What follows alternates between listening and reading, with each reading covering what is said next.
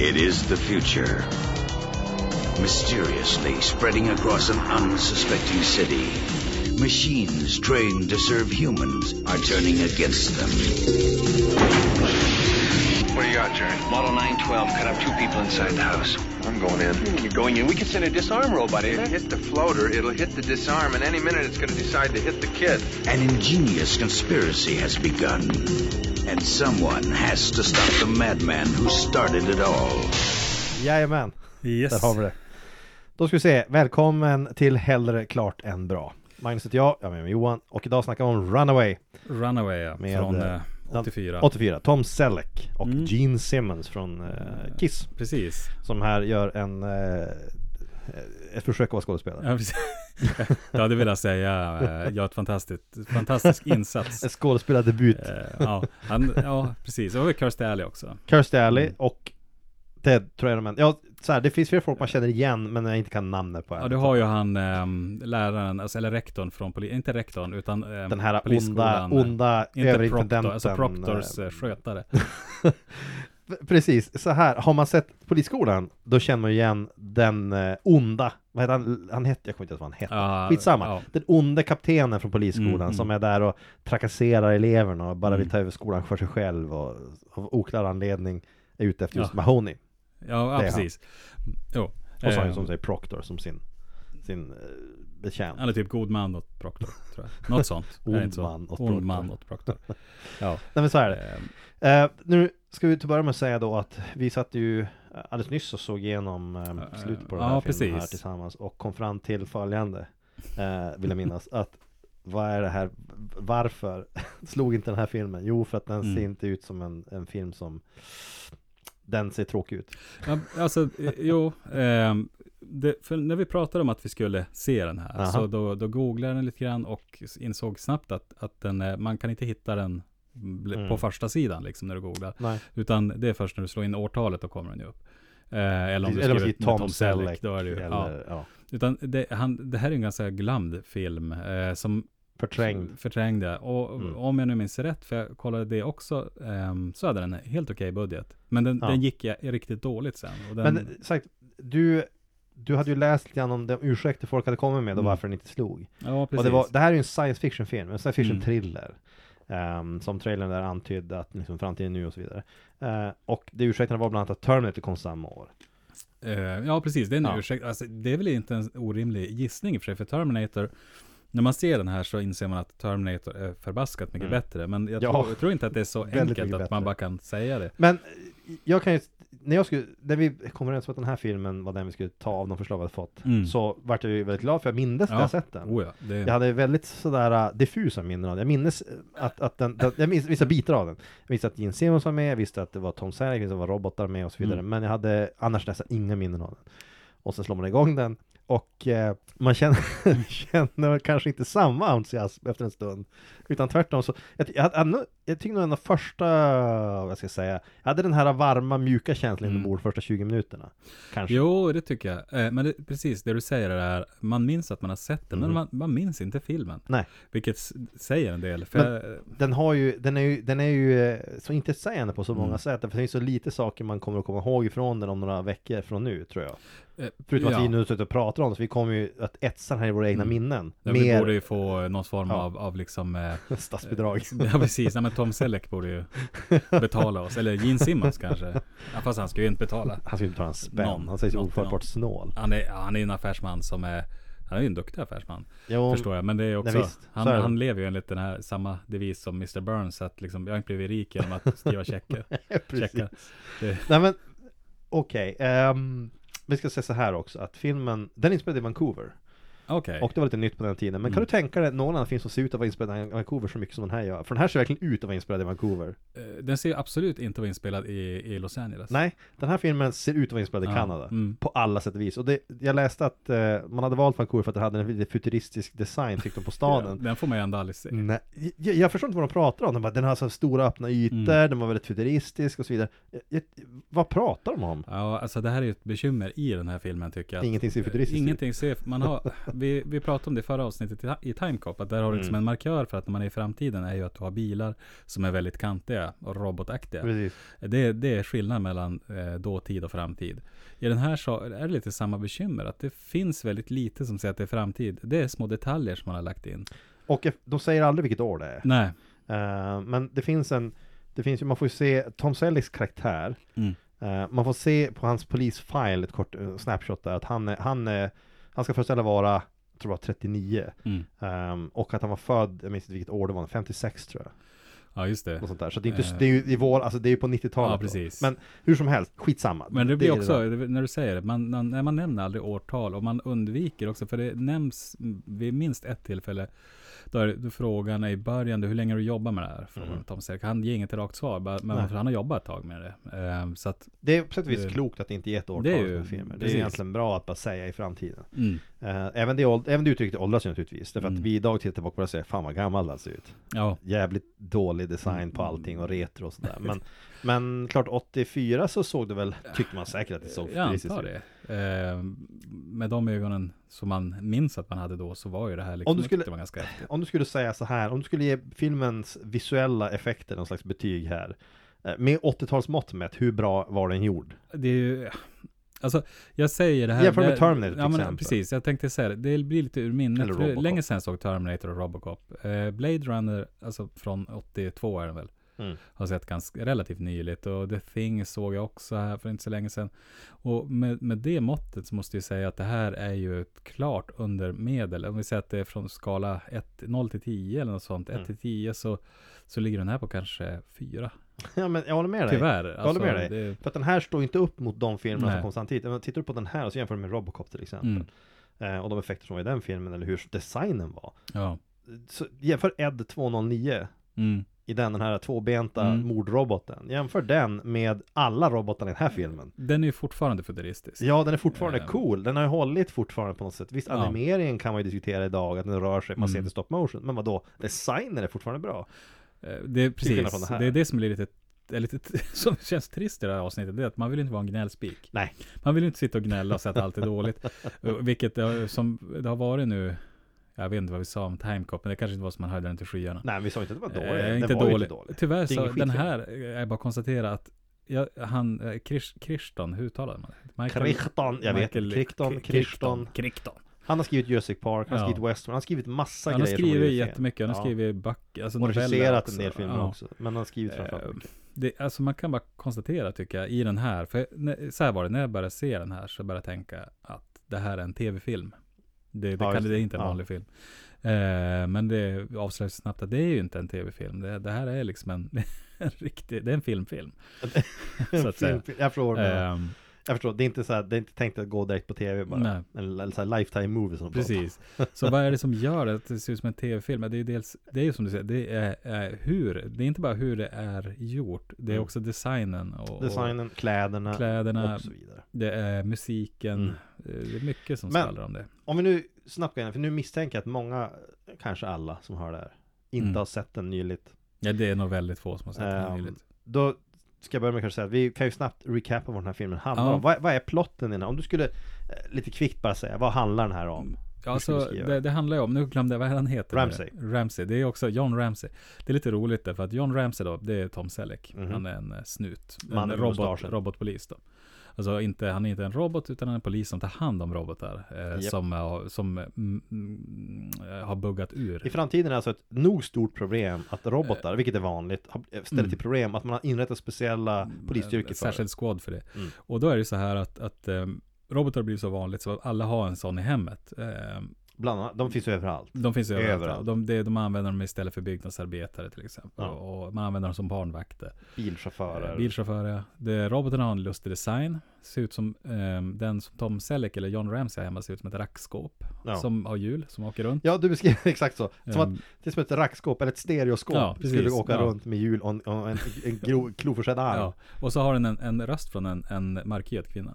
Det är också det så här, stämmer. kändes också Det lite så stämmer. här, man bara, ja, är inte det lite typiskt? Det En så housekeeper. En, en housekeeper Mm. eller nanny som då är, ja nu är det en robot förvisso, men det är tydligen en, en ehm, afroamerikansk robot. Det låter exakt så ja. Ja. Ja, absolut. Eh, och då är det så att de här buggar ur ibland.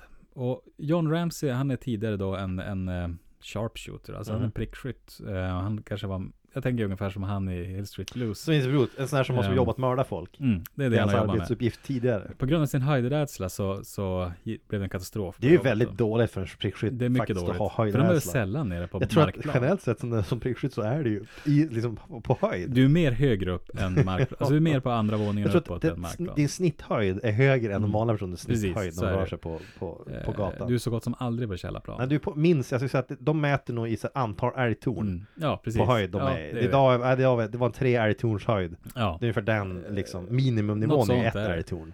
Eh, och så han, han, det- ja, det slutade illa i alla fall. Och, och ehm, han ehm, tog någon kurs i robotics och blev en, en började jobba för den här robotsquaden. Precis. Som tydligen är lite så här eh, förlöjligad. Det, det är liksom, Ja, för det de gör det är att egentligen att de, de eh, tar hand om glorifierade eh, telefonsvarare.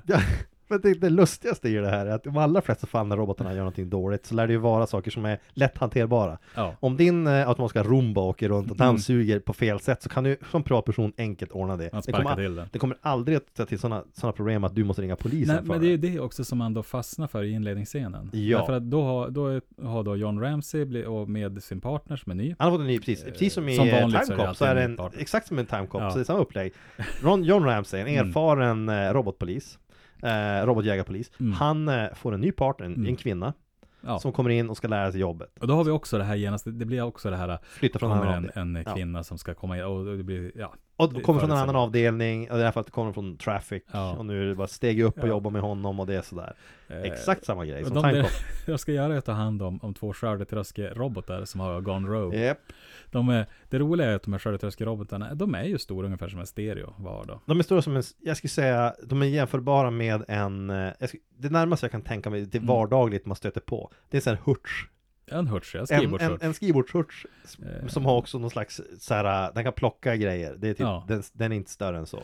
Ja, precis. Och det, det är en bra beskrivning, för de är som skrivbordshurtsar, de flesta robotar i den här som åker Ja, runt. ja, ja. visst. Eh, och de här, eh, man ju, jag tänkte så här först att hur fan kan de här skörda majsplantor som är gigantiska, den här lilla apparaten? Men De det kan måste de ta- ju tydligen inte. ty, det verkar vara jätte, de, verkar, de jagar ju så här skadedjur Mm. också där. Ja, Ineffektivt något jävligt. Ta fram en jävla spraygrej istället. ja.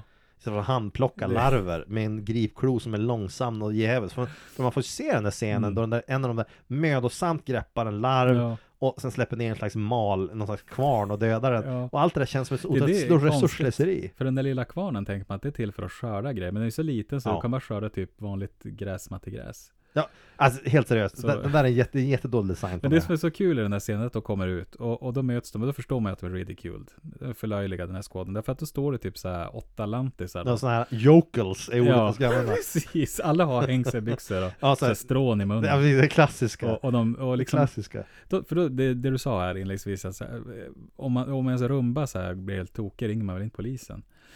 Om man gör det lägger de ju på. Ja, precis. Såklart. Och här är liksom ett gäng lantbrukare vars då eh, lite så större rumba Mm. har typ bara åka runt i fel mönster. Ja. Och de ringer polisen. Då ringer polisen. Och jag, jag känner Och här polisen, inte deras- bara det, inte bara att polisen respondar, polisen Nej. skickar en helikopter. Ja. En helikopter Med två snutar med i. två poliser för att ta Mm. hand om en jävla skördetröska Ja. som åker lite fel. Precis. Som dessutom är inte större än sagt vad en genomsnittlig skrivbordshurts. Ja. Ja. Om man tänker att de här åtta bönderna, någon av dem, någon enda av dem borde kunna stoppa det. Men de framställer det här i filmen så att det här är inte lite riskabelt. Mm. ja, men det är farligt med robotar. Alltså, Och- och- det är ju nytt. Eller det är inte så nytt i och för sig, gissar jag i filmen, för han har jobbat med det ett tag. Men det är ändå så pass farligt att du ska som vanlig privatperson ringa polisen om de Tydligen. börjar åka åt fel Tydligen. håll. Och de gör den här insatsen. Och den här roboten, den, de omhändertar den ju och som du så påpekade, en av dem lyfter den ju över huvudet Ja. där. Som att den väger ingenting. Ja. Så att om, om du kan bära den på raka armar över huvudet, då är den inte så tung att du inte kan bara lyfta på. Då kunde bönderna bara lyfta De den. kunde bara sparka omkull den. den Vänt inte- den upp och ner, den går ju på larvfötter. Vad ska Ja. den göra när du lägger upp och ner? Den är så här, ställ den på huvudet bara, klart. Men den kan ju klaga, för de kan ju prata roboten. där. Och så har de så här, de kan ju så bara, "Jag- jag vill inte vara upp och ner. Alla, man ger, om man vill maximera obehag så ger man alla så här skrikande bebisskrik Mm. Så fort Ja, man vänder upp och ner. Då kommer folk, då kan man inte vända upp och ner. För jag avskyr det ljudet. Då kommer du inte att ringa värre. polisen heller, du får måste göra någonting åt det direkt eh, när den börjar skrika. Men det här är ju första insatsen de gör tillsammans, John Mm. Ramsey och då eh, här, hans partner. Mm. John Ramsey är ett namn som, som John McClane kommer man ihåg till exempel. Mhm. Eh, Återigen, John är, var ett populärt namn precis. på hjältar. John Ramsey. Mm. Eh, man tänker väl snarast på Gordon Ramsay kanske. Eller Ramsey på från... Ramsay? eh, Ja, visst. Jag tänker på en Ramsey farao. Men visst, ja visst, Eh, visst. Jo, jo. Ja, men jag tänker på, på eh, människor från populärkultur. Ja, men, du har, ju- ja, men Ramsey Bolton Ja. har du också. Ja, ja. Det är ett namn som... Det har Men de, så de positiv ger ju, alltså, det är allt, de ger ju, det är så det är så namn som ska vara coolt. Det är Men det är ett namn du inte kommer ihåg Nej, det, nej, det är inte- jag med. Det är John McClane är ju ja. så här att det, det, om man nämner det så är det många som, ah, men Mm. Die Hard. Ja. Ser du John Ramsey, de bara... Men det är också för att den här filmen det. inte blev en superhit. Hade det här varit, hade, hade vi nu sett del fyra av den Ja. här, eller del sju av Runaway Mm. med Tom Selleck, då hade man ju antagligen kommit ihåg helt annat, för då hade det varit en franchise. Men det bekräftar liksom Eh, att det är en bortglömd film. det är en bortglömd film, det, Och absolut. den satte sig inte särskilt djupt i minnet, tyvärr. Det jag minns egentligen bäst ifrån, när jag tänker tillbaka, det var bilderna från Okej. Tidningen Ja, Okej, tidningen när, från när de 80, eh, ja. skrev om den här. För då har du, jag postade på Instagram idag, det var en Mm. bild som var med, minns jag, när Mm. ehm, Tom, eller John Ramsey, vi säger Tom Selleck, för han Tom är, Selleck, det vet ni vem det är i ja. alla fall. Mm. Ehm, han står i en hiss och sen det är liksom ett galler bakom och så har den sådana här eh, onda eh, spindelrobotar runt honom. Den fanns med i Okej. Mm. Ehm, men jo, det, men det som händer såklart, direkt du börjar ha robotar i hemmet, det är såklart att det kommer komma ett ont geni och Mm. mm. programmera om dem. För egen vinning Ja, och och det är det som händer. Och, och, och vem kan nu vara så ond? Det är ju då Gene Simmons Ja. som är skurken och han har haft, fått den här rollen Enligt beskrivning som stod om det uttryckligen, det, har inte, det här har jag inte hittat på utan det här är som det actually står Mm. Michael Crichton fick alla som skulle då tänkte på tänkt som skurken komma in och bara sitta och stirra på honom i en minut Mm. Och Gene Simmons var den som var bäst på att stirra på honom i en minut utan att ansiktet Och där fick han rollen Och när du sätter det som kriterium Ja. för dina skådespelare Då är det självklart att han kommer inte vara särskilt bra på någonting annat än att stirra Eh, Han och det gör gör han jävligt ju. bra. Han stirrar jävligt bra. Ja. Han har en jävligt obehaglig, stirrig blick i den här filmen. Man skulle kunna spela en ond, alltså en ung Mr. Burns. Ja. Skulle det kunna vara, Ja. för han har samma hållning ibland. Ja, lite ihopkurad, Så här, och, framsj- hopsjunken, framåtlutad. Ja, med den här onda blicken. Ja men det är också nästan, det är så parodiskt. Det är Ja. som att han, det är som att han eh, spelar en parodi på en skurk. Nästan. Precis, jo. Men alltså det är ju det, är det han gör. Alltså Ja. väldigt teatralisk i, i sitt Men- uttryck. Men Gene Simmons också, på den här tiden, på 80-talet, han var ju, Kiss var ju då gigantiska. De är ju fortfarande, naturligtvis, Kiss är ju fortfarande Kiss jättestora. är ju så, de kommer ju alltid vara stora Ja, liksom. det är precis som Iron Maiden, de kommer aldrig Ja. sälja ut varenda arena. Men de är inte, det ta- talas inte om dem på, på TV varenda dag. Nej. Men under 80-talet var de ju jätte, jättestora 70 och 80-talet var ju Mm. deras hög liksom, de, de var så otroligt aktuella, högaktuella överallt och så, Mm. så som du säger i Media Okej till exempel, Mm. all, allt de gjorde och skisläpp och så vidare Och um, Animalize var den skivan hette som kom nu Visst var den, den, kom samtidigt som den här då. Heavens on Fire. Det, Ja. det är då jag lyssnade på Kiss i den åldern och hade den på Jag tror kassett. att Heavens on Fire var en sån låt som gick jämnt den Heavens on. Fire blev jättestor Ja. och, och så hela den skivan, jag tänker att jag får för mig i alla fall att det är en så här jag har sen dess aldrig lyssnat på Kiss egentligen, jag, Nej. varken före eller efter egentligen. Men jag hade just den, det kassettbandet Mm. då, på original. Ja. Så här, en originalutgåva och ehm, jag tror att många kanske upptäckte Kiss just då. De blev så här radiostora igen. Ja, Och, alltså min generation, din generation, vi som är för Ja, unga för att precis. komma från 70-talet med Mm. sminket Vi upplevde Ja. dem ju aldrig då Det var ju när Heavens on Fire som alla i min klass lyssnade på, som jag minns jo, det det var just den låten. Ja. Men var det förresten, var det första skivan utan smink? Jag har ingen aning Jag, jag får för mig att det Jag kan, kan vara för det. lite om Kiss för att veta säkert Det kan mycket väl stämma Det är någonstans där omkring i alla fall det försvann Ja. Men jag tyckte sminket var, att det var coolare med smink Ja, än vad det- den det. Så jag det. önskar att de hade haft kvar det på den tiden Eh, men även idag så är det väl det. det Visst är det de kör med smink nu? Jag tror de gör det. Om de nu, de spelar väl fortfarande. De är Jo, så ja, 70 ja. någonting. Men det- jag tror de är färdiga. 70 något, ja Men de är gamla, precis som alla de där Ja. Men jag tror att de kör med smink igen Jo, det gör de nog. För att det är ju en del av deras gimmick Ja, skitsamma det är, Idag tycker jag lustigt att folk kan vara så upprörda över Kiss Mm. För att när man tittar på, dels fan bandet heter Kyss Kyss ja. Det är inte särskilt men, men det står ju för Nights in Satan's Service. Ja det var det folk på, Knights in Satan's Service Mm. Och så att de hade så här blixt S, precis som, Ja. precis som då SS. Hitlers SS Jag förstår väl i viss mån att folk var lite Mm. upprörda över det Men jag har samtidigt svårt att se hysterin kring det Jo. Speciellt om man tänker på att du har två av fyra medlemmar som är judar i gruppen Mm, mm. Då tycker jag att man kanske bör beskylla för annat än att vara nazister Ja. Möjligtvis Men Eh, Satanister blir det då. ja Varför inte? Varför kan- inte? Ja, nej alltså, ehm, så att jag tror väl att, jag får för mig, som vi sa, eh, vi sa, jag nämnde innan att Gene Simmons är en affärsman Mhm. och jag tänker att för han var det något, bara ett smart drag. Och vad det ju gratis marknadsföring. Han Eller var, liksom med, han, var med faktiskt, han, var med i mer filmer sen då, alltså ströroller sådär Men Mm. det här måste ju vara hans, det här var hans första fi, stora filmroll Mm. Och stora filmroll, ja, Ja, men det, den var nog Den inte var ju så- stor som i att han har mycket att göra i filmen Och det var ju tänkt, den hade ju hög budget En busy Ja. guy i filmen. Ja men alltså den har, en, eh, som jag har förstått det så har den en helt okej, eller till och med en bra budget. Ja. Eh, och jag tänker att det är en film som var omskriven i, i Europa så att säga. Mm. Det var inte bara i USA, den var ja, den riktar sig till den, den internationella marknaden. Den var nog tänkt att gå bra, vad är Mm. planen? Det här var inte, Ja. det här var inte en direkt videoproduktion. Precis. Det här var ju tänkt att gå på bio och gå bra. Mm. Såklart. Ehm, Ödet vill annorlunda. Publiken vill annorlunda. publiken ville annorlunda. Tyckte att eh, det fanns annat som var bättre. Eh, Gene Simmons karaktär i den här filmen, hans, hans idé här, som Mm. du säger, att programmera om robotar och få dem göra hans egna evil biddings. Eh, och hans plan är att helt enkelt, han, han stjäl, han vill ha blueprints, alltså ritningar till speciella datachip som är värda en babiljard Mm. av någon anledning. Jag vet inte riktigt om du fick klart för det, för jag fick det inte. Varför de var så dyra? Vad, vad som var så speciellt Jag tyckte med att överhuvudtaget så tar hans, hans eh, motivering tar inte särskilt mycket plats i filmen. Så jag tror inte att här chippen, han pratar bara om att de är värda otroligt mycket pengar. Ja, För att det är två, det börjar med att det är två forskare som då har tagit fram de här, två engineers eller vad de är. De har tagit fram de här chippen och han, han vill köpa dem där av dem och de här två ska då liksom lura, alltså försnilla de här från sitt eget företag eller vad men de går emot honom, de får ett samhällskval och då han, och han vill sen få döda dem istället och låta Mm. sin assistent som jobbar på samma företag stjäla chippen åt honom Mm. och framförallt de här blueprintsen. Men jag, jag måste säga att jag inte vet vad chippen gör. De gör ju någonting viktigt. Ja, för att det sägs att, ja, vilka vill ha de här? Ja, han säger att, ja, det är, vem som än betalar, åh, det kommer bli ett rik, det terrorister vill ha de här Ja. och Som vanligt så är det, och- precis. Terrorister och Ja. regeringar vill ha det. kommer vilja ha det, så jag kommer bli superrik på det här. Mm. Och det framstår ju att, ja, okej, det, det framgår att det är tänkt att man ska då sitta då efter annan och tänka, åh herregud, så hemskt kommer det bli. Men jag vet ju inte vad chippen gör, så att jag, jag vet inte hur rädd jag skulle vara för det riktigt. Så här röstigenkänning kanske. Som, för det är vet något som inte. inte funkar Är så det, bra. är det chip som, är det samma, samma typ av chip som man använder för att styra datorer eller robotar? Jag vet Det verkar de ändå göra så pass bra Ja. redan. Alltså det måste ju vara någonting, Nej, kan det inte vara, det finnas någon artificiell intelligens eller Voice någonting? pro- processor, nej jag vet Ja, inte vad det är.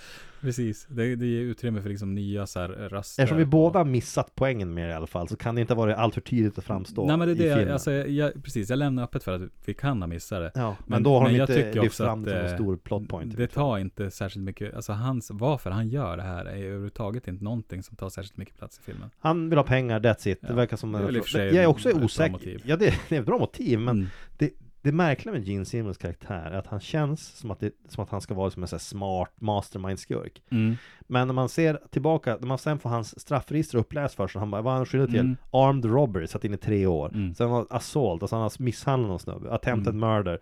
Och han gått fri från de sakerna på slutet där. Och det låter inte som någon sån här, det är ingen evil mastermind. Nej, det låter som en skurk. Det låter en som en, kriminell. det, precis, det låter som en kriminell. Men eh, polischefen, han eh, gör, han bara, ah, så här, rich kid gone bad. ja, rich Vad är det som, när han läser upp bad. det här liksom såhär, armed robbery, mordförsök och liksom. Alltså vad är det som säger att det är en rich kid gone bad? Jag vet inte. Är det för att han det, är, så här, kan robotar? det sägs aldrig någonstans att han har en rik familj. Nej. Eller att han ens har föräldrar, för den delen. Nej, precis. Äh, När man kan vara gjord i ett labb. jag, vet. jag, alltså, jag, vet inte heller var de får, är det en del som har, är det något som var tänkt att vara med i manus som aldrig får med? Jag, jag vet inte. Ja, det, det, ja, det Men- finns lite frågetecken. Men det. Tom Sellecks första ingripande, först, när, den här, Ja. när, när Simmons eh, kommer in i bilden, hans Mm. första, för, Tom Sellecks första möte med eh, vad ska man säga, den här plotten. Det är Mm. när han då ingriper mot, och, han, får inte larm, de, har kommit tillbaka från skörtröskan, de har haft den incidenten avklarad. Eh, ännu ett lyckat arbete Mm. för den här skåden.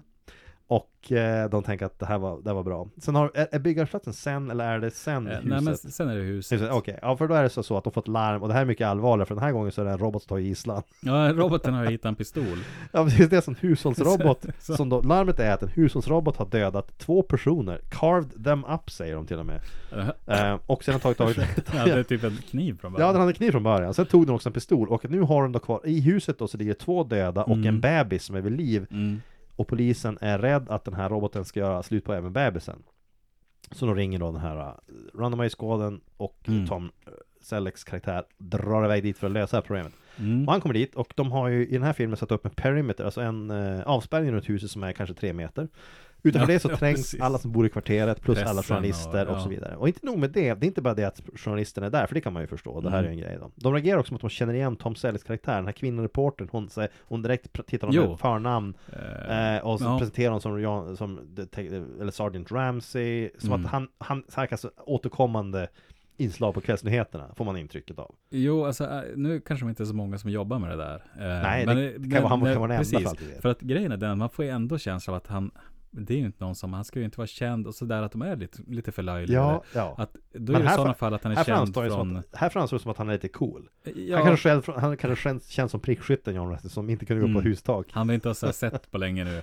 Nu dyker han upp igen. Eh, Nej ja. men det kan ju vara så, ja, i Årsvilket. Den här reportern intervjuar honom där och han vill inte svara såklart utan han ska, ta, ingen. han ska ta på sig sin jävla scattersuit. Ja. Ja, hans, hans eh, Hans, efter katastrofen utstyrsel. äh, det här är också, det här är en grej som visar hur daterad filmen är. För det han då iklär sig, det han då draperar sig i innan han ska Mm. in här. Det är alltså då en sån här hajringbrynja Mm. som dykare har på sig. Eh, blåa armskydd, knäskydd och suspensor som sätts Mm. utanpå kläderna. Allting. eh, Ja, precis. Det ser ut som, Han ser ut som att Så- han, att det är liksom de kläderna som valdes bort till Clockwork Orange. ja, det ser ut som att du har kalsongerna utanpå kläderna när du ja, gör precis. För suspen borde väl ändå vara under dräkten? I, det, jag, om, jag hade i alla fall gjort så. Innanför byxorna är det, Mm. är det riktigt. Och det är också det att den där suspen, att den tas på, det antyder ju alltså att det är så vanligt att robotar Mm. går mot skrevet när de attackerar. Jo, men att de är- det är nödvändigt. Är, är robotar som schimpanser? alltså att de attackerar skrevet, skrevet Däremot- ansiktet. Däremot har han inte hjälm. Nej, de attackerar inte huvudet. Det- Men det innebär ju alltså att Tom Selleck, likt de flesta män, är mer Mm. rädda om vad de har liksom, i skrevposition Mm. än vad de har i huvudet. Så cykelhjälm, alla livet. SUSP, definitivt. Ja, men om du tittar på hur robotarna är uppbyggda så är det Ja. ganska rimligt. För att robotarna är i skrevhöjd. Och har alltid en gripklo. Ja, en gripklo i skrevhöjd. De har ingenting i huvudhöjd. Ja men exakt, det inte antyder ju att Mm. det är, har varit en lång historia av eh, tidigare Runaway-agenter som har blivit kastrerade av Ja. robotar. Ja. Och därmed har man nu då sagt att okej, från nu grabbar, susp, Ja. Vi ska ha suspensar, ska vi ha den under byxorna? Nej nej nej, Mm. ovanpå, så att vi får plats med en extra stor. Eller så har man kanske, kanske två. Det är sjukt kanske stor. en så under, det är en, väldigt stor. Ja den är gigant, såklart, det måste ju vara för det ska Ja. få plats utanpå kläderna som Ja. en vuxenblöja. Det- Ja, men det är, Ja, det kan vara dubbel. Jättekonstigt. Ja, alltså den är, den är stor. Ja, den är ju lika stor som Clockwork Orange. Jag undrar om de går och köpa i den färgen. Jag ser- tänker alltid att de ska vara så här vita. Och sen de här jävla målvaktsskydden han har på händerna och Mm. armarna, jag vet inte heller vad de fyller för funktion. Jag vet inte om det är något han har plockat hemifrån. Men det känns ju, hela, hela hans outfit, det där är ett typexempel på, där har kostymavdelningen på filmen fått uppdrag Följande har, Mighty Krishton har sagt följande till dem, eller Krikton, eller Krishton, Kricke. band, hur, ja, Kricke, han har sagt till Mm. dem så här. Det är jag vill att ni ska ta fram en futuristisk Mm. SWAT-team-uniform och säger okej boss, eh, till när ska det vara färdigt? Han säger, ni har tre månader på er. De super tre Ja. månader, eller ja, två månader och 30 dagar. Sista dagen på sista månaden, de bara okej helvete vad ska vi göra? Och så tar de det de har liggande. Alltså, jo, de plockar ur gamla lådor och liksom så, så får de ihop det här då. Och, Och Krikton säger, ser bra ut. Mm. Jo, alltså, för tyvärr är det så här, jag, nu vill man inte låta så, här, så jävla negativ, men det kommer jag vara ändå. Eh, Crichton känns som en person som, jag tror så att han skriver ganska bra, liksom. Ja det är väl det som jag. sägs i alla fall. Men det, jag tycker att han saknar helt känsla. Men det kan vara Det ja, det som det kan vara en person som har jättebra idéer Ja. men som har väldigt dåligt, alltså han hans, vad ska man kalla det för, um, hans follow-through, hans sätt att Mm. sätta de här, omsätta det, idéerna till realitet är kanske inte så bra. Ja, så det är lite, Han behöver en, hans, en annan regissör. Jo, han behöver en annan regissör, för den här har ju han regisserat. Mm. För det, det var också en grej som slog mig då, att ja, men kan det vara så att han har skrivit och någon annan regisserat? Ja, men då är det han som har gjort båda delarna. Och, och då känns det lite som att, jag tycker att han, ehm, ja, eh, han saknas som den konstnärliga biten i sitt skapande. Han skulle ha haft han skulle haft någon sån här flummig typ, med, Ja, som kunde förmedla känslan Men så att det, säga. så att hans mest kända filmmanus måste ju vara Jurassic Park. Ja, jo. Det är åtminstone det, är en- ja men det det jag tror typ, alla. den, den måste vara det me- internationellt mest kända. Ja, och Jurassic Park regisseras av Steven Spielberg. Mm. Ja. Och jag tror att det är den typen av, av samarbete du behöver. Du har en person som har idéerna bakom och gör manuset och har, har idéer, men du har en regissör som vet hur man hamrar ut det Mm, här precis. till någonting bättre. Som också vet hur man, eh, vilka personer man ska hyra för att göra vad och för att det ska bli bra. Jo, för jag tror också att det, det mm, hade, hade han regisserat Jurassic Park, då hade den utspelat sig liksom i skogen så här, där jag, alltså liksom Utanför dungen Vancouver. bakom mina föräldrars hus. Ja men lite så. Ungefär, alltså det är så. inte var så, för han är inte så viktigt för att han, han är liksom såhär, men storyn är ändå bra. Ja. Det är det här lullullet kring, det är liksom såhär, men det, det är bara en, är bara Jurassic en Park hade också, skog. det hade inte, hade inte varit heller tror jag lika bra effekter i den. Nej, För Michael Crichton, han hade sagt något i stil med att Jaha, ni ska göra dinosaurier. Och så säger Mm. de Ja okej, hur lång är på oss? Boss? Han säger tre månader. Och säger okej. Ja, och så går det två månader, 30 dagar och sen så super de ihop och så sista dagen slänger de ihop någonting. Och han säger okej, ser bra ut, kör på det. Mm. Och så skulle vi haft Barn in the Dinosaur istället. Ja. Det hade inte alls varit lika bra, inte alls lika ja. bra. Så hade de inte haft, eh, vad heter han, alltså han som är med i Seinfeld, brevbäraren, eh, Newman hade inte varit med istället haft Gene Simmons som datahacker. Gene Simmons hade spelat Tyrannosaurus rex ja, precis. Ja.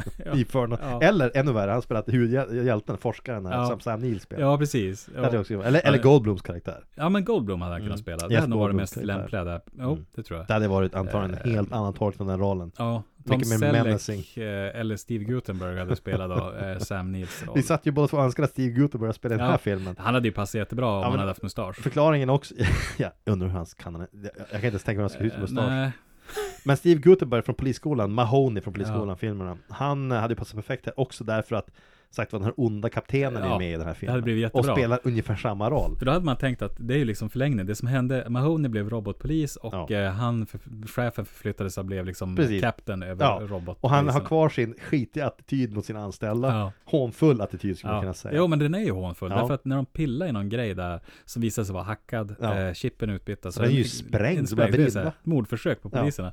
Då står han en bit bort och observerar. Han eh, reagerar just inte över att det exploderar. Vilket i den här filmen så är det brinna. Ingen som reagerar. Nej nej det. nej Hans reaktion är bara att han säger assholes. Ja, Han säger, han höjer ögonbrynen, himlar med ögonen, rättar till glasögon och säger assholes Och Han så är, fortsätter med sin clipboard han står med ja, alltså han är ändå deras chef och Ja. börjar tänka att han är ytterst ansvarig för... Ytterst ansvarig för vad som händer och, Ja, och det- dessutom Om det utbryter en brand på kontoret, låt säga att du sitter på Arbetsförmedlingen och jobbar Mm. där och så det, du är chef på Arbetsförmedlingen så ser du att en av de här cubicles där folk jobbar Ja. ja. utbryter, utbryter en brand Precis. Tre personer kastar sig skydd Så om du är en usel chef, om din reaktion är att säga vilka jävla skithögar Mm. Himla med ögonen och fortsätt lite, bara, lite åh, jävla rövhår. Ja men exakt, och sen går exakt. Det som kommer att hända vid nästa internutredning är ju att du får sparken. Eh, Sannolikt är det så.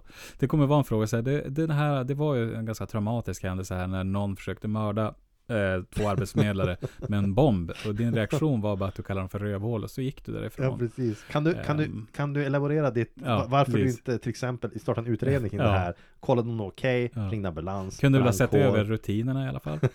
Det hade varit lämpligt. Ja, verkligen Men han ska ju in i det här huset och rädda den här då. Ja. Okej, så han tar på sig den här löjeväckande dräkten och tar fram sin laserpistol Mm, han har, jo de har laservapen. Ja, i, bara i några korta sekvenser, för han har ju då plötsligt någonting i handen Och jag vet inte, han säger att det där är ja, men, Han säger inte vad det han skjuter mot marken, det är en sån här laser, det ser ut som en laserstråle Jo. En sån här fi, filmlaserstråle som lyser rött och sveder Mm. marken sådär Och den ska han ta med sig in, han går in, han smyger sig in i huset Och då är det så att en kameraman från nyhetsteamet bara följer efter Jo, och det- ingen stoppar honom jag tyckte också, missade jag någonting där? För Nej, att nej, det det, var mer som att så här, fick han följa med eller inte? Det är en, Nej, ny, eh, in. en, en nyhetsankare eller så som säger liksom, åh nu följer våran eh, Kameraman man med in." Ramsey in i huset Bara, vänta, jag förstår att, nyhets, jag förstår naturligtvis att nyhetsbolaget tycker det här är, det här är kanonbra Ja, om, du får, om du får följa med, om du får liksom ha ett kops eh, Som får följa med in på Mm. riktiga såna insatser Det Ja. ska ju vara tittarsiffror genom taket naturligtvis För folk gillar ju att se sånt Ja, Men det är underligt att de poliser som står och håller bort tillbaka folksamlingen Inte bryr sig om att en kameraman valsar in När Tom Selleck ska smyga han sig ser in i ut som att huset han har gått fel. Ja, han slår på kameralampan Ja. Och sen när Tom Selleck vänder sig om och tittar på honom med min av att Vad fan gör du här? Mm. Så ser kameramannen irriterad ut och pekar på honom som att gå in nu för helvete Pekar liksom här som att Vad fan, Ja. stå på nu lite grann. Bandet rullar för Ja, fan. bandet, exakt Så han kliver in där Som tur är så är roboten inte sen på att skjuta ihjäl den här kameramannen Mm. Och då och det tycks ju också vara så pass rutinmässigt att Tom Selleck inte reagerar med Herregud, Eh, vad ska jag göra för att rädda den kameramannen? Han kollar inte ens hans puls Alltså återigen så har vi ett bekymmer, alltså genom, genomgående, och vi kommer återkomma till det här garanterat, i den här filmen är det så att man reagerar inte på saker. Nej, Det, nej, nej. det är så, om någon blir, om, om du är ute och går på stan och någon går upp bredvid dig och blir skjuten och faller ihop så reagerar du. Du Du, reagerar bara med en slags, vad fan är det Ja, här? inte nu irriterad, irriterad Ja. suck, himla med ögonen rövhål. Rövhål säger du och så går du vidare Det- Det är typ det, det är den genomsnittliga reaktionen i den här filmen på allt som Ja. händer Det är där jag tänker att, är det så att Kriston, Krikton, ehm, Kricke Kricke, är det så att han Alltså är det så att han medvetet gör det här? Är det så att framtiden är kall och hård? Kan man Ja. tänka sig att det är tema liksom Det kanske är hans poäng Eh, Eller är det bara så det. att han saknar, alltså han ser inte det här själv? Att, att han riktigt, i inte. hans eh, lite så här Jag vet inte, alltså när du, torra, ger, när, du ger, värld. eh, när du ger instruktioner till dina extras Mm. När du säger åt dem hur de ska reagera Då brukar det vara en kille med megafon som vrålar ut, regissören då antar jag, vrålar ut till dem och säger att när det här händer ska ni göra så här och så här Mm. Okej, och sen är det dina extras då, de gör det Så han måste i det här fallet ha gett dem instruktioner bara Ni tar det bara lugnt, Precis. ta det bara lugnt Det här angår ändå inte er Nej, det är inte, det är inte du som har blivit skjuten. Nej Det är ju någon annan. Så ja, det kommer jag återkomma till för det är så nämligen genomgående som du Ja, säger det finns en reaktion i filmen och det tar vi sen. Ja. Som det är är väldigt sant. kraftig istället. Eh, men, I alla fall, Tom Selleck, han tar sig in i huset, Ja. kastar sig fram och skjuter ner den här onda gisslanroboten. Mm. Och bebisen överlever. Och han kommer ut med bebis och allting är bra. Mm. Och då Okej. jublar. Det blir som en, Ja. ja, då får man, det är ju det här, det här som blir så eh, Eftersom det nu ska vara så att det är en förlöjligad del av polisen så eh, Men Åtminstone, samtidigt så får åtminstone man är det en avdelning som ingen tar på allvar riktigt, Precis, ingen tar den på allvar Men det blir också ett litet antiklimax här när alla jublar För egentligen ska det ju vara så att du får revansch där Mhm. Men du får ju inte känslan av det för att det inte varit så tydligt heller att det här är en, Nej. en eh, squad som ingen tar på allvar. Utan, men du vet att det är så ungefär det, det, Men- Överhuvudtaget så, hela den scenen, för han kommer ju ut igen och barnet är räddat, roboten är förstörd. Med den här laserpickan han sköt. Mm. Ja. Han slänger sig ner över sängen, en slags heroisk dykmanöver och skjuter. ja, precis Ja, det, hela, faktum är att inomhus, det, ja. Det är så märkligt också att den här, den har, all, alltså den här roboten har en gripklo för pistoler. ja, varför har de designat det så att det kan, Ja. varför har den inte avtrycka finger? Precis, varför har den det? Ehm, jättekonstigt. Ja, men sen då, den här killen, han, han ensam går in, han tar hand om roboten, han kommer ut, han har med sig den. Och det är sen när de då undersöker roboten och upptäcker att vänta nu, den här är ju hackad. Mm. Eh, och i samband med det så upptäcker de också att det finns en videoinspelning från övervakningskameran för huset. Där då Gene Simmons eh, karaktär dyker upp och ska reparera roboten i huset. Och då inser man, aha, det är därifrån han då tar upp spåret på den här Luther som han Luther, heter. ja. Eh, precis. Det är, det är ganska bra, inte ett ganska okej skurknamn. Luther. Luther är ett bra skurknamn. Det- Det är för att det är ålderdomligt och låter lite så här um, vad ska jag säga? Det, det är inget namn, det låter det är ju bibliskt på något Det är inte bibliskt, det är ju Martin det Luther låter- Men alltså det är ju. Det har lite så Jag vet inte Ja men det har en klang som, det funkar bra som en, en skurk. Det funkar i och för sig, jag tänker du har den här polisserien, den brittiska Luther. Mm. Men som skurk funkar det ju nästan lika, ja minst lika, ja precis, den brittiska är bra. mm.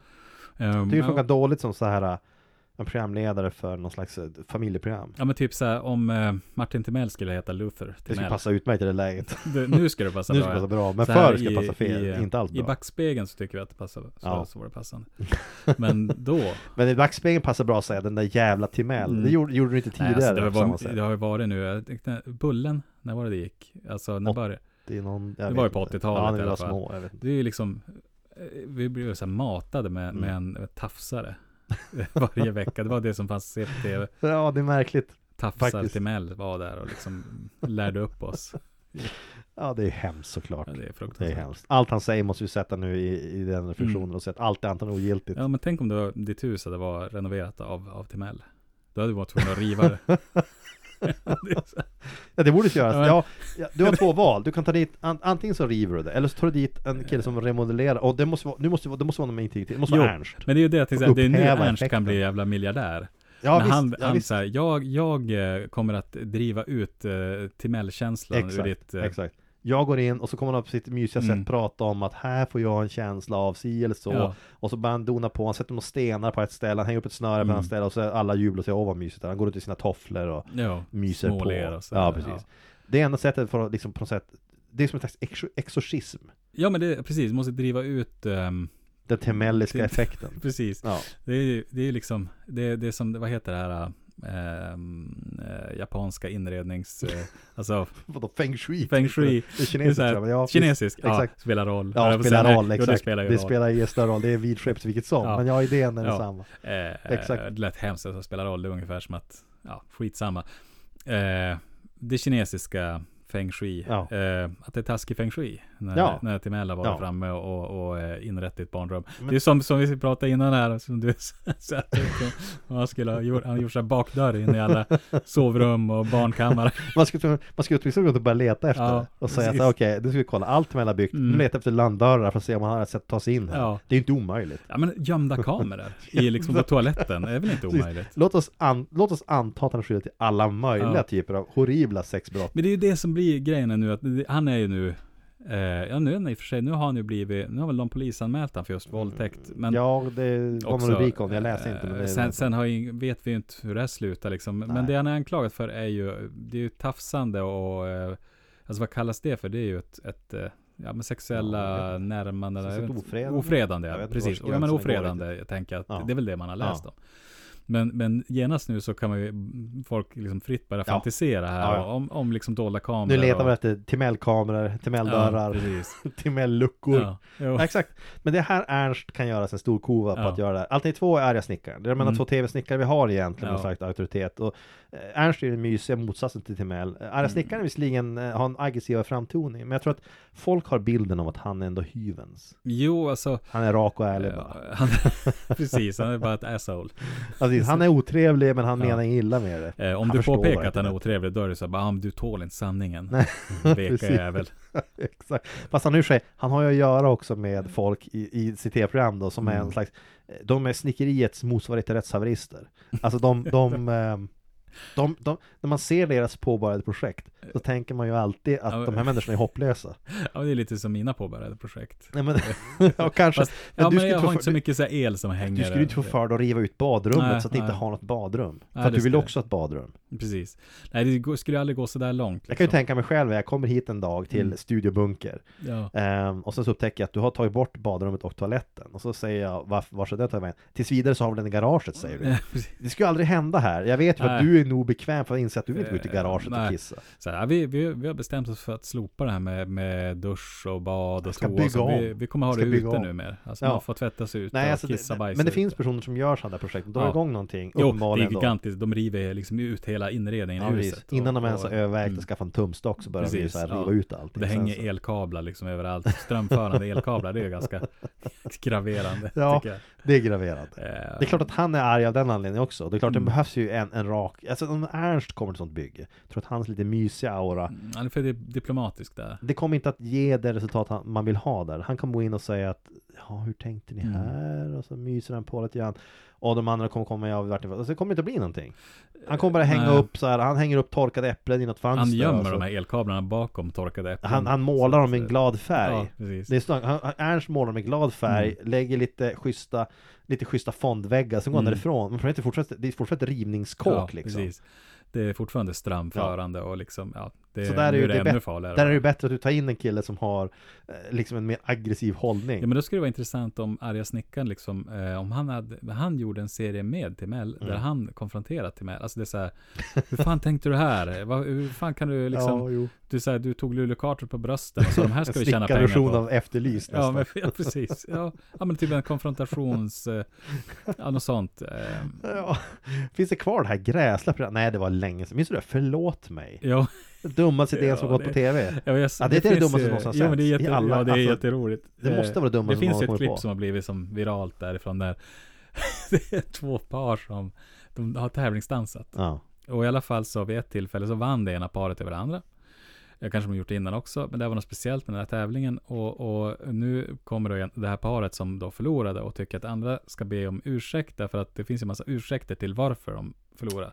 De, egentligen är det så att de här var ju bättre än de som vann. Vi Ja. är ju egentligen bättre än er. Men Åh, den här herregud. dagen, och så var det då olika saker. I slutändan så, re- Herregud. reaktionen från vinnarna är ju helt riktig. Det blir så här, men vi anser inte att vi har något att be om ursäkt för. Nej, det är rimligt. Vilket är helt det rimligt. är rimligt. Och det det här, det här förlorarparet, det, då, det, är bara, det är egentligen kvinnan som driver allt. Mannen ser mest ut som att han, ah, han vet inte vart han ska ta vägen. Nej, men det ja, är men det är så frukt, man får så ont i magen av det här klippet alltså. Ja, men förlåt mig. Vad idén var alltså, för de som hunnit glömma, förtränga inte Mm. har sett det. Alltså att, att tvn skulle, då skulle alltså då, man skulle skriva in om man hade något att be om ursäkt för, eller att man ville bli om ursäkt, Mm. liksom få en ursäkt. Mm. Skulle man skriva in och sen skulle man då på något sätt ta med sig kameror och åka hem till den eller de som var ansvariga för vad som hade hänt och sen ska man då antingen ge en ursäkt till dem eller tvärtom. Mm. Utan att någonsin tänka på att det här är dels 100% opassande att ha på tv Mm. överhuvudtaget. Eh, och det andra är att de som kommer skriva in till det här kommer bara vara puckon. Ja, 100% Ja. puckon kommer att vara.